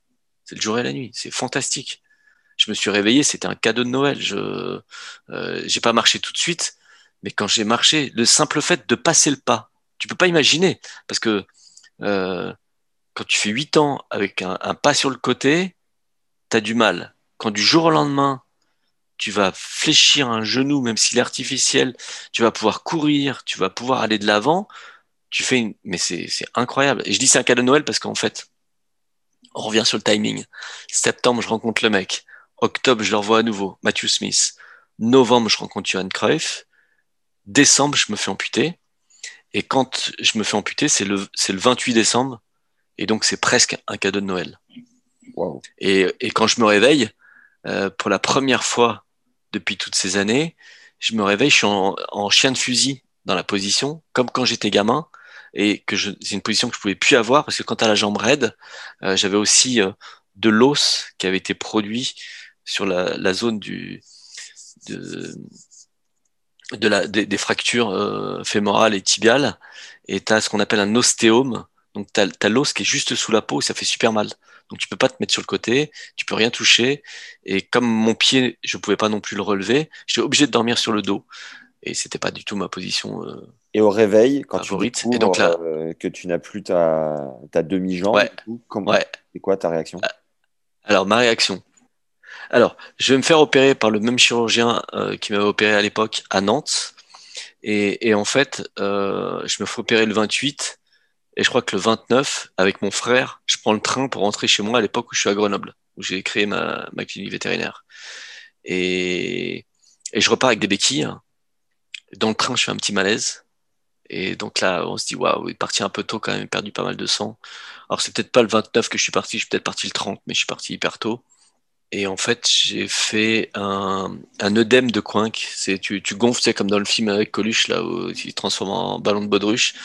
Euh, a priori pour une euh, raison allergique. Mais euh, le médecin qui était à côté de moi, euh, par hasard, dans le train, parce qu'ils avaient envisagé d'arrêter le train, avait le médicament qu'il fallait, c'était des corticoïdes. Et donc, ça s'est bien passé. Je suis rentré chez moi et je suis parti au centre de rééducation. Et donc, pour t'imager le réveil, j'ai une photo de moi. Alors, je, je l'ai plus là parce que j'ai changé d'ordi, mais euh, j'ai une photo de moi où je suis en train de faire un swing de golf. Parce qu'à l'époque, je pense pas tennis. Ouais. Je suis en train de faire un swing de golf et de voir que, mes, que je suis plus gêné par ma jambe et que j'ai le bassin qui a une rotation euh, quasi parfaite. Et donc j'ai le sourire et je me dis, oh, c'est génial, je vais, je vais mieux jouer, euh, je suis trop content. Ah, mec, lâche rien, putain. Là, ouais, non, la première réaction, c'est celle-là. Trop bien. Trop bien. Mais après, il va y avoir d'autres déceptions. hein. C'est euh, c'est- aussi marrant. T'as 8 mois donc de, de rééduc. T'as une anecdote ou deux là? Tu, tu Non, pas tout à fait, pas tout à fait huit mois. Ouais, ouais, bah, j'en ai une excellente. Non, je pense que c'est plutôt trois mois. hein, euh, Ah, ok. j'ai Trois compris. mois au centre, au centre de rééducation. D'accord. Et euh, huit mois, huit mois, ça devait être euh, après l'accident. J'ai l'accident le 9 août 96 et je reste huit mois à l'hôpital. Ah, oui, ok. En revanche, après l'amputation, où là ça va vite, anecdote, c'est que avant qu'on puisse te faire tester une prothèse, il faut quand même que ça cicatrise. Et, donc il faut du temps. Et finalement, le jour arrive où euh, mon kiné me prépare un, plâtre qui me permet de d'avoir un test avec une prothèse. Il fait comme une emboîture et, il me fait tester une prothèse. Et donc il te met dans des barres parallèles, et là tu vas marcher pour la première fois depuis huit ans. Quand tu vas passer le pas, c'est la grande journée. Et donc là, je fais un pas, j'y arrive pas. Je fais un deuxième pas, j'y arrive pas. Ah Ah, je me suis dit merde. En fait, j'arrive pas à marcher, ça marche pas mon truc. Je peux pas. T'arrives pas à lancer, quoi. J'arrive pas à plier. J'arrive pas à plier la prothèse. Et donc là, je me dis, bah, oh, j'ai fait une énorme connerie là. Je, je peux pas revenir en arrière. C'est foutu. C'est foutu. On recolle. Et on recolle, ouais. Et le kiné me dit non, non, mais euh, en fait, t'inquiète pas. Demain, je reçois un nouveau genou. Celui-là, c'est pas celui euh, que j'avais prévu pour toi. Euh, Il y a peut-être un problème de réglage. T'inquiète pas, demain, ça ira mieux. Mais bon, tu passes une nuit avec ton fauteuil roulant, tu rentres dans ta chambre, tu te dis waouh, ça va être beaucoup plus complexe que je ne le pensais. Le lendemain arrive le nouveau genou, la nouvelle prothèse. Il me met le truc. Je fais deux pas, je marche. Je marche, mais je marche. Ils avaient jamais vu ça. Et il y avait une stagiaire qui était là, qui a filmé. Et j'ai eu le film aussi pareil pendant longtemps. Et c'était juste incroyable. Et là, ils ont dit, mais c'est pas possible, qu'est-ce qui se passe? Euh, Le mec, il marche trop bien tout de suite. Et là, j'étais trop content. J'ai fait une glissade, euh, une glissade sur terre. Ouais. J'ai récupéré une rétro. Voilà. voilà. Et c'était parti. Et quelques... alors, autre anecdote, euh, quelques jours plus tard, il y a un gars qui vient rendre visite au service et que je vois euh, arriver en face de moi et je suis en train de faire des essais de marche. Et mon kiné me dit, ah bah tiens, tu vois, il est comme toi, lui. Et je dis quoi, il est comme moi, il, est vétérinaire? Il dit, non, non, non, euh, il est amputé. Alors je dis, ouais, ok, il est amputé, il est amputé tibial. Les amputés euh, en dessous du genou, tu vois rien du tout. Les gars, ils marchent super bien. Ouais. Elle dit, non, non, il est amputé fémoral. Je dis, bah non, je te crois pas. Et il dit, si, si, il est amputé fémoral. Et en fait, je dis ça parce que le gars marchait fantastiquement bien, à tel point que je lui dis, stop, là, tu m'apprends. Tu, tu me dis, tu me montres tout ce que tu fais, là, tu m'apprends, je comprends rien. Euh, pourquoi, pourquoi tu marches si bien, toi, alors que j'en ai vu pendant dix ans euh, qui marchait mal. Et le gars m'a appris deux, trois trucs, Ouais. et juste magique, magique. Et là, j'ai dit, bah, ok, euh, faut faire ça, faut faire ça. Et maintenant, Ouais. j'apprends ces, ces choses-là aux, aux autres. Ah, génial. Et, et c'est vrai que le fait dans la rue de pouvoir marcher euh, euh, sans que ça se voit discrètement, pour le moral, c'est bon aussi. Ça veut dire que tu as un pantalon et une chaussure et, et on voit. Et tu vois rien. Waouh, incroyable. Ouais, ouais. Mais bon, en même temps, tu vois, là, moi, je suis en, je suis en Australie. Euh, je suis. Attends, je vais te montrer, tiens. Ouais, On va voir si avec on peut plaisir. voir. Mais parce que je suis toujours comme ça. Je suis en, je suis en short, Yes. tu vois, et on voit ma prothèse en fait. Ouais. Tu vois, c'est Ouais. je- euh, à l'anglo-saxonne, j'ai aucun problème à, Ouais. à me balader euh, avec ma prothèse nue. D'autant plus que euh, un jour, en Ouais. Australie justement, à Sydney, je suis dans le, je suis à l'hôtel, je suis en train de marcher, c'est un hôtel casino. Je, je marche, je vais à la réception, et il y a un monsieur qui m'interpelle et qui me fait euh, merci monsieur, merci monsieur. Je dis mais merci, merci de quoi? Merci pour ce que vous êtes en train de faire. Je lui dis mais je fais quoi? Il dit bah en fait moi je suis comme vous et j'ai jamais osé faire ce que vous êtes en train de faire. Et ce que je faisais c'est que je marchais en Bermuda avec ma prothèse nue et il m'a dit ça, ça, ça a été un boost pour moi parce que je, je, je vois que vous êtes à l'aise avec votre truc, à la limite que votre truc c'est presque beau. euh, Comment tu as fait pour passer Et- au-delà du regard des autres? Ah, ça c'est hyper intéressant. C'est euh, donc c'est forcément une question qu'on se pose tous. C'est l'image de soi, l'estime de soi, l'amour de soi. Et on est persuadé que il y a le regard des autres. Et donc un jour, les gens dans le sport ont commencé à me parler de sport et de résultats. On me disait ah c'est bien, t'as fait ci, t'as fait ça. Et je me suis dit bah le regard des autres a changé. Là maintenant ils me voient comme un sportif. Et ça m'a pris encore un petit peu de temps, et puis je me suis dit, mais non, mais je suis trop con. C'est pas le regard des autres qui a changé sur moi. C'est mon propre regard sur moi-même qui a changé et qui fait que je renvoie quelque chose de plus sportif, de plus positif, et les gens, de toute façon, ils reçoivent le message que tu aimais. Ils peuvent pas, euh, quand tu, si tu fais un sourire, tu reçois un sourire. Si tu veux envoyer de la pitié, tu reçois de la pitié. Si tu envoies de la compassion, tu reçois de la compassion. Et donc, si tu envoies du sport, tu reçois du sport. Donc, euh, je travaille là-dessus en me disant, euh, c'est ce que toi, tu es capable d'émettre. Euh, mais tu sais, mon, mon père m'a dit aussi, hein, il y a longtemps, euh, il me dit, ah, ça me fait bizarre quand même quand tu es en Bermuda comme ça, euh, y compris en Australie. Hein. Parce que, enfin, c'était, on était tous les deux en Australie quand je le faisais, puisque c'était la, la meilleure période, l'été. Et au début, c'est vrai que je faisais ça plutôt à l'étranger, en me disant, comme ça, je euh, j'ai pas de, de mots euh, euh, de médisance que je pourrais capter comme ça dans la rue. Je suis un peu, bah non, je sais pas ce qui a été dit. Euh, Ouais. et, et, de- et de fil en aiguille, euh, j'ai pris l'habitude de le faire et je le fais tout le temps. Et là, il y a pas très longtemps, c'est mon beau-père qui m'a dit, donc le, ma- le père de Marie, euh, qui a dit, euh, ah, il m'a pas dit directement, mais euh, qui a dit, euh, ah, et Stéphane quand même, il, il gonflé quoi, il il se balade comme ça euh, dans, dans la rue. euh, et Derrière, ça peut impressionner. Ouais. Ouais, voilà, c'est ça, ouais, ouais. Mais aujourd'hui, c'est presque comme une mission. Quand tu reçois le merci de quelqu'un, euh, tu peux aussi aider par ce petit geste. Ouais. Et, et finalement, ce qui est marrant aujourd'hui, c'est de voir les gens qui sont euh, tatoués de partout, parfois scarifiés. euh, et toi, tu joues avec ton truc, tu te dis, bah, tiens, tu veux faire un challenge euh, Tiens, bah, moi, j'ai coupé un bout, j'ai mis un truc électronique. Et, et voilà. Mais, mais, mais tu vois, ça, ce sont aussi des discussions qu'on a souvent avec Marie. Euh, euh, c'est que dans la rue, je reçois de la bienveillance en permanence. Elle, elle reçoit une forme d'agressivité. Euh, de mais c'est qui celle-là Euh, mais pour qui elle se prend Euh, parce que c'est une jolie fille. Ok. je pense que c'est le c'est le truc qui est qui est qui est dur finalement où je j'avais jamais imaginé. Mais en fait tu tu peux avoir des de la jalousie un comportement des autres qui est tu te rends pas compte mais qui est un peu dur. Alors que moi le nombre de fois où les gens euh, viennent me voir pour me soit parce que je fais un footing avec elle par exemple je fais un footing dans la rue donc je suis avec ma prothèse de course et les gens qui arrivent en face ils font bravo. Ils font ah bah, mais c'est incroyable. Mais mais jamais pour elle. Et, et et la dernière fois je me suis marré parce que je sais pas si je peux le dire on faisait un footing tous les deux sur les champs. Et euh, et euh, enfin sur les champs un, un peu plus bas. Sur la Concorde on aime bien faire euh, le tour de ce côté-là quand on n'est pas dans la forêt. Elle est devant moi parce que bien sûr elle court plus vite que moi. En général elle se met juste à ma hauteur. Mais bon là je sais pas si on faisait la course mais elle était 3-4 mètres devant et donc, il y a un monsieur qui arrive en face et qui me voit et qui me fait waouh, comme ça. Et donc, je, je, je l'ai fait dans ma tête, mais je me suis dit, la prochaine fois, je lui dirais un truc du genre euh, Oui, mais vous savez, euh, je l'ai pas encore attrapé. Il me fait Ouais, ouais, on est d'accord, elle est jolie, mais moi, je l'ai pas encore attrapé. Et tu as, plusieurs prothèses du coup pour courir, pour marcher Tu as différents.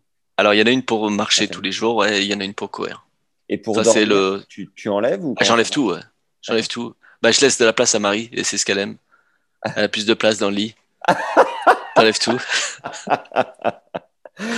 Et, et tu disais, c'est vrai que tu disais quand j'envoie du sport, on me renvoie du sport en termes de regard. Et c'est vrai que l'autre fois, je regardais, je voyais tes stories où tu t'entraînais. Et c'est d'une Ouais. intensité, c'est, je dirais même d'une violence. Ouais, le, voilà. le- le Non, déplacement. c'était en accéléré. Hein. C'était une vidéo en accéléré.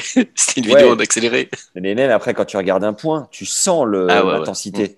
Et clairement, Ouais. tu dégages de, tu dégages de l'investissement, de la puissance, de l'endurance. Et, euh, et je comprends cette notion de regard. Tu disais que t'aider les autres à, à évoluer sur leur propre sort aussi, ça veut dire que tu interviens Ouais. dans, des, dans des centres, du coup? Ou tu fais comment?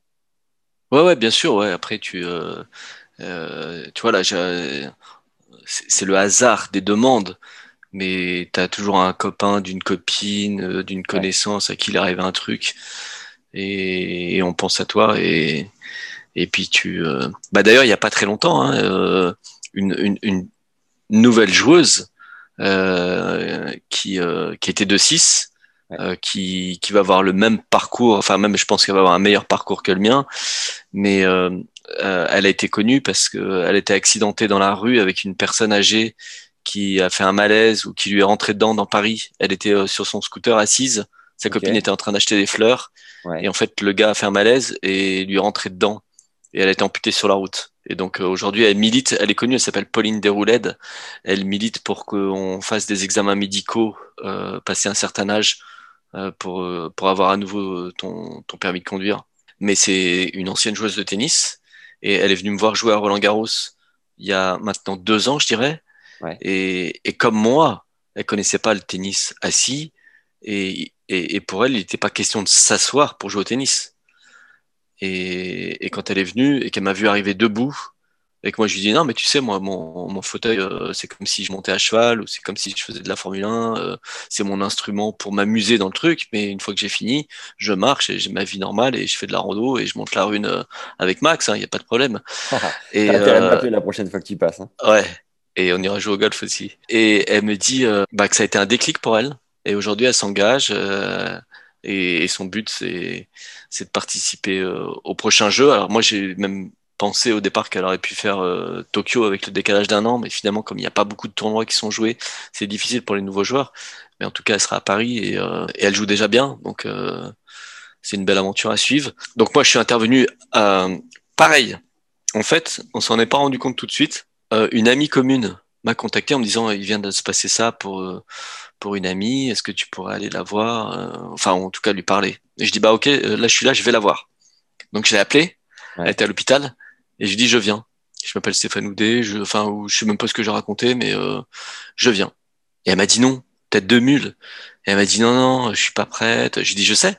Et c'est justement parce que tu n'es pas prête que tu as besoin euh, que je vienne te voir maintenant parce que j'ai quelques petits trucs à te donner, à te partager pour que je- tu puisses euh, aller de l'avant.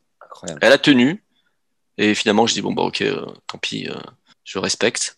Ouais. Et des mois plus tard, alors qu'on avait déjà échangé par téléphone et puis que par la suite on avait échangé par SMS, c'est Marie pareil qui m'a dit mais tu sais c'est c'est c'est Pauline dont je t'ai parlé. Alors je dis bah non, c'est pas Pauline, c'est pas la même. Euh, on a échangé au téléphone, on se serait reconnu. Elle me dit si si, je t'assure, c'est Pauline.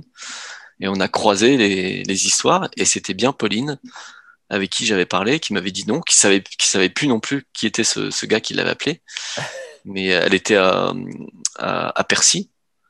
Et de temps en temps, tu vois, tu as un kiné qui, qui te dit, tiens, euh, est-ce que tu pourrais euh, parler de la suite, en fait, parce que Ouais. le, le, truc de l'accidenté, c'est, euh, bah, j'ai pas de lendemain, ça va être l'enfer. Tout, tout est négatif, tout, tu vois tout euh, en, en verre à moitié vide et, et tout est un obstacle. Mm. Donc, quand tu as des gens qui ont continué leur vie et qui parfois même ont fait des choses qu'ils n'avaient pas imaginées auparavant, c'est ça aide. Et donc là, en rentrant, par exemple, je, je vais à Amiens avec la, la, la chirurgien de l'hôpital Sud qui s'occupe aussi euh, de beaucoup de traumatisés, de la, enfin des accidentés, et qui m'a demandé juste avant de partir. Donc euh, je lui ai dit euh, sur, un- sur un jeune, là, j'irai le voir. Waouh, beau geste. Le petit coup de boost. Ouais, ça c'est bon ça. Ce que je te propose, Steph, c'est euh, qu'on fasse une seconde partie où on parlera euh, de ta carrière, du coup. On parlera de tennis. Voilà, enfin, euh, un peu plus euh, circuit en détail. Juste avant de clore cette première partie, puis même pour la fraîcheur d'esprit, on sera, on sera chaud bouillant de, de revenir dessus. Pour clore cette première partie, est-ce que tu peux nous partager les sensations que tu as eues la première fois que tu t'es assis dans un fauteuil, que tu as pris une raquette, que tu as essayé de faire Ah oui, oui, oui. Comment Ouais, ça ouais, ça c'est important. C'est important parce que c'est frustration. Ah, Premier truc, c'est frustration. Ben oui, parce C'est qu'en fait, Ouais. t'es joueur de tennis, tu t'assieds dans un truc totalement inconfortable et tu ne peux pas bouger. Tu sais pas où mettre ta raquette. T'as un truc, tu sais, tu, tu dois, tu dois bouger les roues et t'as une raquette dans la main. Ouais. Donc déjà, t'asseoir dans un fauteuil, essayer de faire bouger le fauteuil de sport au début, c'est pas évident. C'est, en plus, c'est pas à ta taille puisque tu, on te prête un fauteuil. Et là, on te met une raquette dans la main et tu peux pas bouger. Et tu regardes le cours d'à côté et tu vois deux mecs à moins 15, à, mo- à 0, à 2,6 euh, qui tapent et tu dis ah non mais moi avant je jouais comme ça, là euh, je peux même pas toucher la balle, c'est naze, C'est- ce sport c'est naze. Ouais. Donc la- la- le premier sentiment c'est frustration. Mais euh, je lui dis non c'est pas possible, euh, compète, euh, non je vais pas rester là-dessus, euh, j'essaye un peu plus. Et moi c'était à Grenoble, chaleur, première fois où tu sues, parce que quand tu joues au golf tu sues quand il fait quand il fait chaud. Donc euh, là, tu as, un effort physique et tu dis, ah putain, enfin un effort physique depuis toutes ces années, il faut que je persiste. Donc j'ai persisté euh, avec des douleurs, parce que là, tu te fais des ampoules Ouais. avec les roues, tu te coinces les doigts dans les rayons. Ouais. Donc vraiment, le début, tu te dis, ah non, non, non, moi je joue pas à ça. Sauf que, comme tu as des petits coups de tennis, bah, quand tu fais un service avec de l'effet, et que tu as des gars en face, euh, c'est la première fois qu'ils reçoivent un effet, donc ils perdent le point. Donc moi, je, je commence, je m'assieds dans le fauteuil, je gagne le match. Je joue avec des gars qui jouent en fauteuil, mais je, je, je- je fais des services, je gagne le point, je fais un retour, je gagne le point. Et en revanche, je sais pas du tout me déplacer et c'est galère. Donc là, j'ai l'idée de mettre mes gants de golf, un gant de golf pour me protéger la main, pour pousser avec mon fauteuil, pas avoir d'ampoule. Ça m'aide jusqu'à ce que je me dise non mais c'est pas possible, j'ai des mains, j'ai des ampoules sur la main droite. Je vais retourner mon gant en tiens en doigt de gant, je le mets à l'envers, le, le, gant de main gauche puisqu'au golf on n'a qu'un seul gant, Ouais. et je vais en mettre un aussi sur ma main droite et je vais essayer de jouer comme ça. Et là je commence et ça m'aide. Et depuis, bah, je continue à jouer avec des gants, mais euh, je suis passé. Le premier sentiment c'est frustration, Ouais. et ensuite plaisir de la dépense physique. Et puis ensuite, bah, je te garde pour la suite le plaisir immense euh, de te retrouver euh, sur les grands cours du- du monde. Et de, s- et de soulever euh, tous les trophées du Grand Chelem ou presque. Quelques trophées, quelques trophées. Tous les, gros, tous les trophées du Grand Chelem en double, mais seulement l'US et, et Roland euh, en simple, deux fois. Kiff. Et puis deux fois des balles de match euh, à l'Australienne quand même, euh, une fois en menant 5-2 au troisième, mais en me faisant fourrer à la fin, toujours par le même. Le Jap Le Jap. Ah putain. Le Jap, mais je gagne Roland en sauvant deux balles de match. Le gars, il mène 5-1 au tie-break du troisième. Ah ouais. Je remonte à 5-4, il fait 6-4. Je lui fais ace, 6-5, 6 partout, je crois, sur une ballette, 7-6, et il termine sur une double faute. 8-6 pour mon premier Roland Garros. 8-6 au tie-break du troisième, le match dure 3 heures. Et l'année suivante, 2013, on fait le même match, 6 partout au troisième, sauf que là, je vais gagner euh, 7-3 en finissant sur un ace. Ah putain, magique. On reviendra sur les émotions que tu as Ouais. évidemment ressenties. C'est un pote à toi, le... comment il s'appelle? Tu peux nous. Shingo Kunieda. Et c'est un pote ou c'est juste un collègue de travail Alors c'est un pote, tu vois, on échangeait encore tout à l'heure, on était à l'entraînement euh, ensemble, côte à côte, on se marrait, on parlait des jeux de Tokyo, va y avoir, va pas y avoir, mais toi tu connais tout le monde, donc tu vas les faire, tu vas les organiser. Uniqlo c'est ton sponsor. Bon bref, euh, on a aussi beaucoup gagné en double tous les deux. Ouais. Euh, ce serait, je pense, un super pote si il parlait un peu mieux anglais mais c'est un anglais japonais. Donc les, les discussions malheureusement sont pas assez euh, assez pointues pour dire c'est un pote, mais c'est un mec extraordinaire. C'est un grand champion, c'est un mec qui a révolutionné notre sport. C'est c'est immense respect. Euh, c'est une superstar au Japon. Il y a un dessin animé sur lui. Euh, il a des contrats à la japonaise qui sont juste hallucinants. C'est la référence. C'est Monsieur euh, Wheelchair Tennis. Euh, Il a gagné, je sais pas, il a plein de records du monde. euh, il, il- il doit être à. Ah, Et ça, faut que tu checkes pour la prochaine fois, mais je me demande s'il a pas gagné 40 grands chelems, mais en simple. Quelle machine. Non, c'est un truc de fou. Là, il a encore gagné, euh, il a gagné l'US euh, 7-6 au troisième. Là, contre le, le plus jeune du circuit. Moi, j'avais gagné en 2017 l'US. Pareil, c'était soit le plus jeune, soit le moins jeune qui gagnait. Mais ça, c'est encore une autre histoire dont il faudra qu'on parle. C'est la révolution de notre sport parce que ce joueur-là, qui est un jeune anglais, euh, n'aura plus le droit de jouer. Parce que Ah le mec, ouais. il a tellement bien récupéré sur le plan de, sur le plan physique de son handicap Ouais. qu'il est viré. D'accord. Il est viré. Et moi, je trouve que c'est, on, on, on fait des erreurs là et on, on marche à l'envers euh, avec cette, euh, cet aspect médical. Mais je On reviendra évidemment dessus. T'es sponsorisé par qui, toi, euh, Steph? Textile, euh, c'est vraiment en discussion aujourd'hui, Ouais. à nouveau. Ok. Mais euh, auparavant, j'ai longtemps été avec Spring Court. Enfin, je suis toujours avec Spring Court pour mes chaussures. Ouais. Mais euh, mes raquettes, c'est Babola. D'accord. Ouais, t'as la, t'as la, la Pure Drive, non, c'est pas ça? Euh, j'ai l'aéro et surtout là, je viens de recevoir, tu verras. Euh, je sais pas si tu as vu sur les dernières images, on voit pas très bien pour l'instant parce que j'attends euh, qu'elles soient toutes euh, bien présentées pendant l'Australienne. Mais j'ai la nouvelle flag, celle qui a le drapeau France. Allez juste, là, compatriote, c'est bon ça. Fabuleuse. Et, Fabuleuse. Bah, d'ailleurs, d'ailleurs, j'aime bien le faire briller la, la France à l'international, la France qui gagne à l'international. Donc tu vois, Babola, français. Ouais. Euh, Belen Ross, les montres françaises. Yes. Euh, mon fauteuil, c'est Corima, c'est une boîte française. Là, je travaille sur une version 2 euh, avec des Français, sur Ouais. une courte français. On va revenir sur tout le, sur tout le Ouais, matos. Mm, mm. Et euh, pour terminer sur les marques, euh, Uniqlo est très présent grâce à ce concurrent euh, japonais ou ils sont historiquement présents sur le circuit C'est quoi le- leur histoire à travers Ouais, non, il y a une histoire avec, euh, avec lui. Ouais. Euh, et puis, euh, bah, c'est Nishikori, Kunieda. Ensuite, euh, ils ont eu Djokovic avant de. Attends, ils ont eu Djokovic ou pas? Ou Federer? Euh, Attends, Ouais, ils ont Federer, mais Djokovic est passé chez eux ou pas? Ouais, ouais, ouais. Avant. euh, Ouais, c'est ça, avant hein, la ouais. Avant Lacoste, c'est ça, ouais. Euh... Non, l'histoire du Uniqlo, elle, elle est assez incroyable. hein. Et donc, c'était lui en premier, mais aujourd'hui, notre circuit s'appelle le Uniqlo Wheelchair Tennis Tour, c'est-à-dire que l'ITF a signé un accord avec eux. Yes. Et, et donc, c'est le sponsor majeur de, du circuit. Pour terminer euh, cette première Mais partie- d'ailleurs, pardon, chez eux, c'est un truc de fou parce que la, la chaîne privée Ouais. euh, japonaise diffuse les matchs. Ils sont en pay TV tous les week-ends. T'as les matchs. Et, et je suis presque plus connu au Japon, d'après lui, qu'en France, parce que je suis à la télé contre lui, avec des présentations euh, tous les week-ends. Et d'ailleurs, le, le gars qui s'en occupe, c'est Florent Dabadi, qui est le, le fils de Jean-Loup, euh, qui vit là-bas euh, Ouais. qui était journaliste aussi euh, en France, qui a fait des piges pour l'équipe ou qui continue, mais qui est le journaliste de présentation pour WoWo. Donc c'est un Français qui travaille euh, au Japon, qui est marié avec une japonaise. Et Ouais. lui, il me dit, mais c'est c'est c'est incroyable ce sport, comme il a été euh, médiatisé, boosté et suivi aujourd'hui. C'est un, sport qui qui euh, qui rapporte de l'argent euh, à la chaîne. Comme quoi, c'est juste une dimension marketing. Si tu marketes bien un sport, Ouais.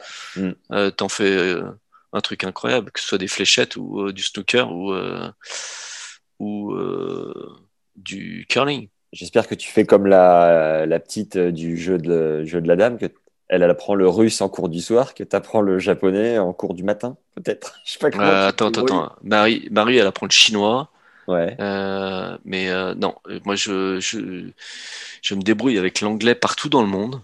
Ouais. Tout le monde parle anglais. Euh, il est possible qu'on aille vivre en Chine, mais, euh, mais non, j'apprends pas le japonais. Juste pour euh, terminer sur euh, une question un peu euh, euh, subsidiaire, quand tu disais que quand tu avais euh, essayé le fauteuil pour la toute Mm. première fois et que, tu voyais, et que tu voyais les mecs à côté à 2-6-0 euh, qui jouaient euh, tranquille, sans se poser de questions, est-ce que quand tu vois Fonini qui traîne des pieds sur un cours, ça te rend dingue? Non, Ah ouais? Non, parce que non, non, non, non, parce que j'y vois aussi euh, le, le talent, l'habileté avec la raquette, euh, finalement la possibilité de faire des choses incroyables avec ce que tu as décidé de mettre en action. Et, et Fonini, c'est quand même, c'est quand même beau parfois. hein. Putain, c'est un client. Bon, bah merveilleux. ouais, ouais. Ah, j'adore. Bon, merci en tout cas. Merci pour ton temps. C'est un bonheur. Attends, mais tu sais que d'habitude, moi, je suis de l'autre côté de. Écoute, J'écoute. Ouais. Bah, J'écoute, j'écoute, j'adore. Tu sais, on dit parfois, euh, tiens, lui, c'est un client, c'est un bon client pour la presse, euh, lui est bon, euh, lui est moins bon. Ouais. Mais ça dépend aussi de celui que tu en face de toi. C'est comment tu mets les gens à l'aise et comment euh, tu poses des questions. Des questions qui sont intéressantes. T'as pas de réponse où tu vois le gars en conférence de presse et qui dit, ouais, non. Non, si c'est intéressant, tu as un débat. Si la question est... Mm. Alors, euh, il paraît que vous, vous jouez de la main droite ah, ah, mais vous jouez les grands chelems Ah, d'accord. Ah, vous jouez assis Ah, ah, ah d'accord, ok. Bon, là, c'est mal parti. Vous pouvez vous présenter, s'il vous plaît? Bah, j'aimerais que vous fassiez un petit peu de travail avant. T'as des journalistes vraiment qui réagissent comme ça? Bah ouais. C'est c'est pas ce que j'appellerais des journalistes. Ouais. Mais enfin aujourd'hui, on, on voit, on voit comment se passe le monde de la presse et des réseaux. Justement, euh, je pense que les journalistes, ils sont fous furieux, mais il y a, y, a, y, a, y a plus de journalistes. Ah merde. Il y a, il y a, il y a moins de journalistes. Ouais. Déjà, le journaliste qui fait un travail en amont pour te poser des questions qui, qui ne correspondent pas à tout ce qui a pu être déjà dit, rédigé autour de la personne. Toi, quand tu as un travail de recherche en amont. Mais sinon, quand t'as pas, tu sais, les gens ils disent ils n'ont pas le temps, ils n'ont pas le temps, ils n'ont même pas lu la ils n'ont même pas lu la page Wikipédia, donc tu débarques et tu dis ah mais vous jouez les grands chelems, ah d'accord, ok, ah mais vous jouez assis, ah mais je croyais qu'en e-sport c'était c'était debout pour les amputés. T'as des gens qui, qui débarquent comme ça et, et à côté de ça tu peux tomber sur un, un petit stagiaire passionné qui a fait tout le boulot, qui est fantastique. Ouais. Mais t'as mais mais mais c'est ce qu'on vit dans tout, Bien sûr. tout- toutes les informations. Et tu ne ferais pas un petit débrief euh, de, de la peinture que tu nous as faite là? Ah, ah oui, alors attends, mais non, mais ce que je te disais. Je me mets dessus, je me mets dessus pour que tu puisses me commenter là en direct live. C'est super Ok. sympa, merci beaucoup d'avoir pris le temps de, de, de nous faire euh, une création quoi. Donc là, ça fait un petit moment que je me creuse la tête sur euh, ce que je fais, comme mon style avec les peintures. Ouais, Mais euh, tu vois, ce qui est important quand tu, euh, quand tu regardes des œuvres, c'est de pouvoir dire, tiens, ça, c'est une œuvre de Max. ça, c'est une œuvre de Picasso. Ça, c'est une œuvre de Rothko. Ouais, Euh, tu vois que tu puisses s'identifier. Ouais. Et, et, et donc, comme tous les apprentissages, t'apprends avec, euh, tu mimes le, le revers de Federer, euh, Ouais. le, l'intensité de Rafa, enfin bref, le mimétisme. Yes. Et, et moi qui vis dans un univers de tennis, dans un univers de ligne, dans un univers de courbes, euh, j'ai commencé à, à, à tester ça. Et, et un jour, aussi parce que ça correspond à l'écriture de mon père, à, à, transformer ces droites en des, en des lettres. Et en fait, les choses sont écrites. Et là, j'ai écrit avec Ouais. les couleurs de l'Australian Open Ah, yes. des choses. Et si tu regardes, en fait, il faut que tu prennes la, la toile comme ça. Tu prends la, regarde, tu prends la toile comme ça et tu regardes et c'est marqué Max. Tu la tournes et c'est marqué tennis. Tu la tournes, c'est marqué légende Yes. et tu la tournes encore et c'est marqué Johan. Ah, énorme. Voilà. Donc Max, c'est en bleu foncé. Ok. Tu le vois? C'est le plus facile, je pense. Ouais. M, A et le Ouais. X. En fait, Je ne lâche jamais le pinceau. Ouais. Donc tout est attaché. Tu vois, M, je. A, X, tu l'as. Donc ensuite, tu tournes à 90 degrés. C'est écrit TEN en jaune un peu. C'est écrit T-E-N en haut, N-I-S en bas, tennis. Ok. On voit moins le N-I-S, mais le S avec la boucle qui se termine en bas. Ouais. Tu retournes de 80. Alors, Johan, c'est écrit en orange. Attends que je dise pas de bêtises. Ah, je l'ai, Joanne. Ouais. Si, Johan, facile, ouais. Ouais. Et légende, c'est écrit en bleu, L-E-G en haut. Ouais. Et E-N-D en bas. Yes. C'est la fin. C'est bon, ça. Et, et en bas à droite, tu as ma signature. Bien sûr, je l'ai vu. Et là, c'est marqué. Alors, au début, j'avais mis les deux, mais là, j'ai mis que Tennis Legend parce que euh, si j'avais mis Max et Johan, ça, ça correspondait pas à... Enfin, je, je l'ai aussi. Non, mais c'est parfait, c'est trop Voilà. bien. Voilà. sûr, la signature est top. Génial, merci. Putain, trop cool avec le bleu euh, Open d'Australie. Allez, là. Et donc, mon idée, c'est de, faire ça pour tous les tournois. D'accord. Toi, j'ai même, j'ai même fait l'affiche de Roland Garros 2035, je crois. Elle est prête. Ah, t'es là, putain. J'ai fait ça. Ouais. En place. Ouais, 2035, ça va. Je- Énorme. Bon, génial. Un grand merci pour, Ouais, euh, merci à toi. pour ton temps. Très bon et euh, franchement, ouais, super. euh, Je t'ai pas posé le dixième de ce que j'avais noté parce que tu m'as inspiré sur d'autres chemins, mais c'était euh, hyper, hyper Mm. Et intéressant. là, je suis encore sur Bruno Rebeu, moi.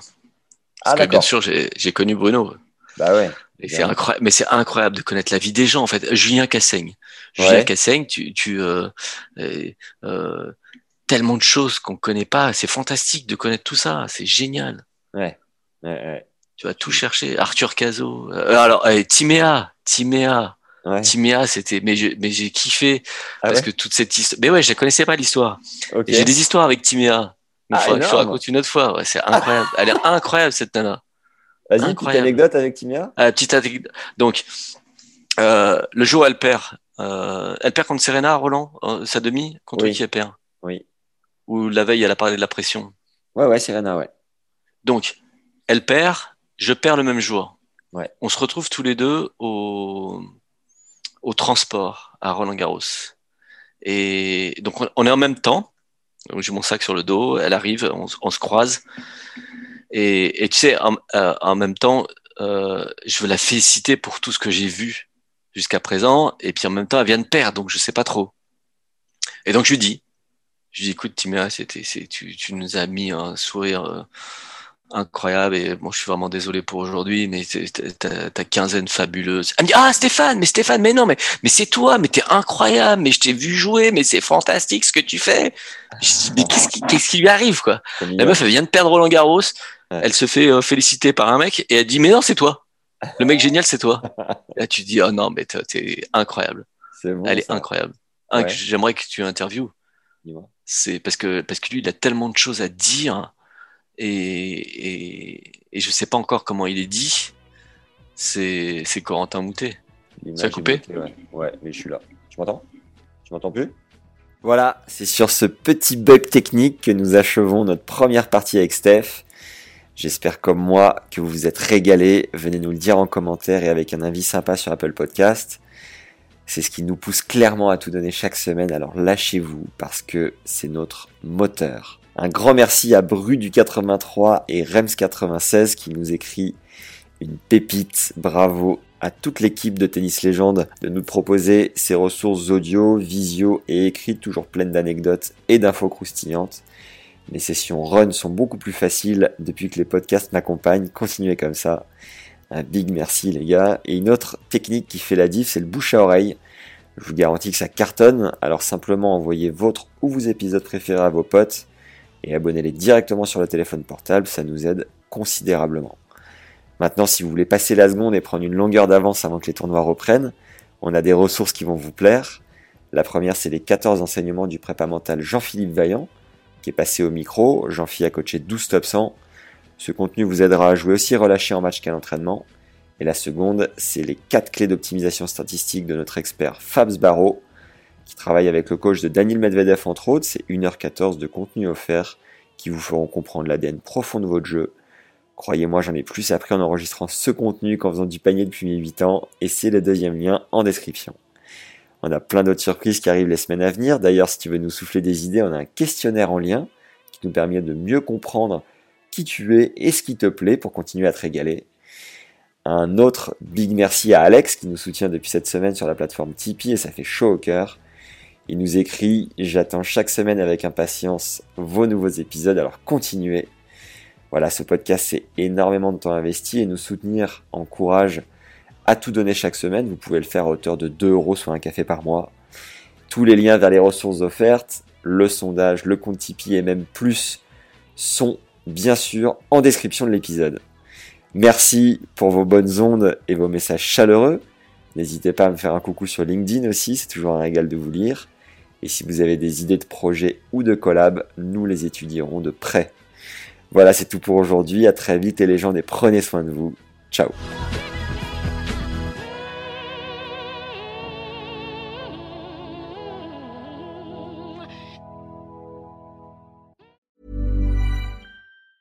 Even on a budget, quality is non-negotiable. That's why Quince is the place to score high-end essentials at 50 to 80% less than similar brands. Get your hands on buttery soft cashmere sweaters from just 60 bucks, Italian leather jackets, and so much more. And the best part about Quince, they exclusively partner with factories committed to safe, ethical, and responsible manufacturing. Elevate your style without the elevated price tag with Quince. Go to quince.com slash upgrade for free shipping and 365-day returns.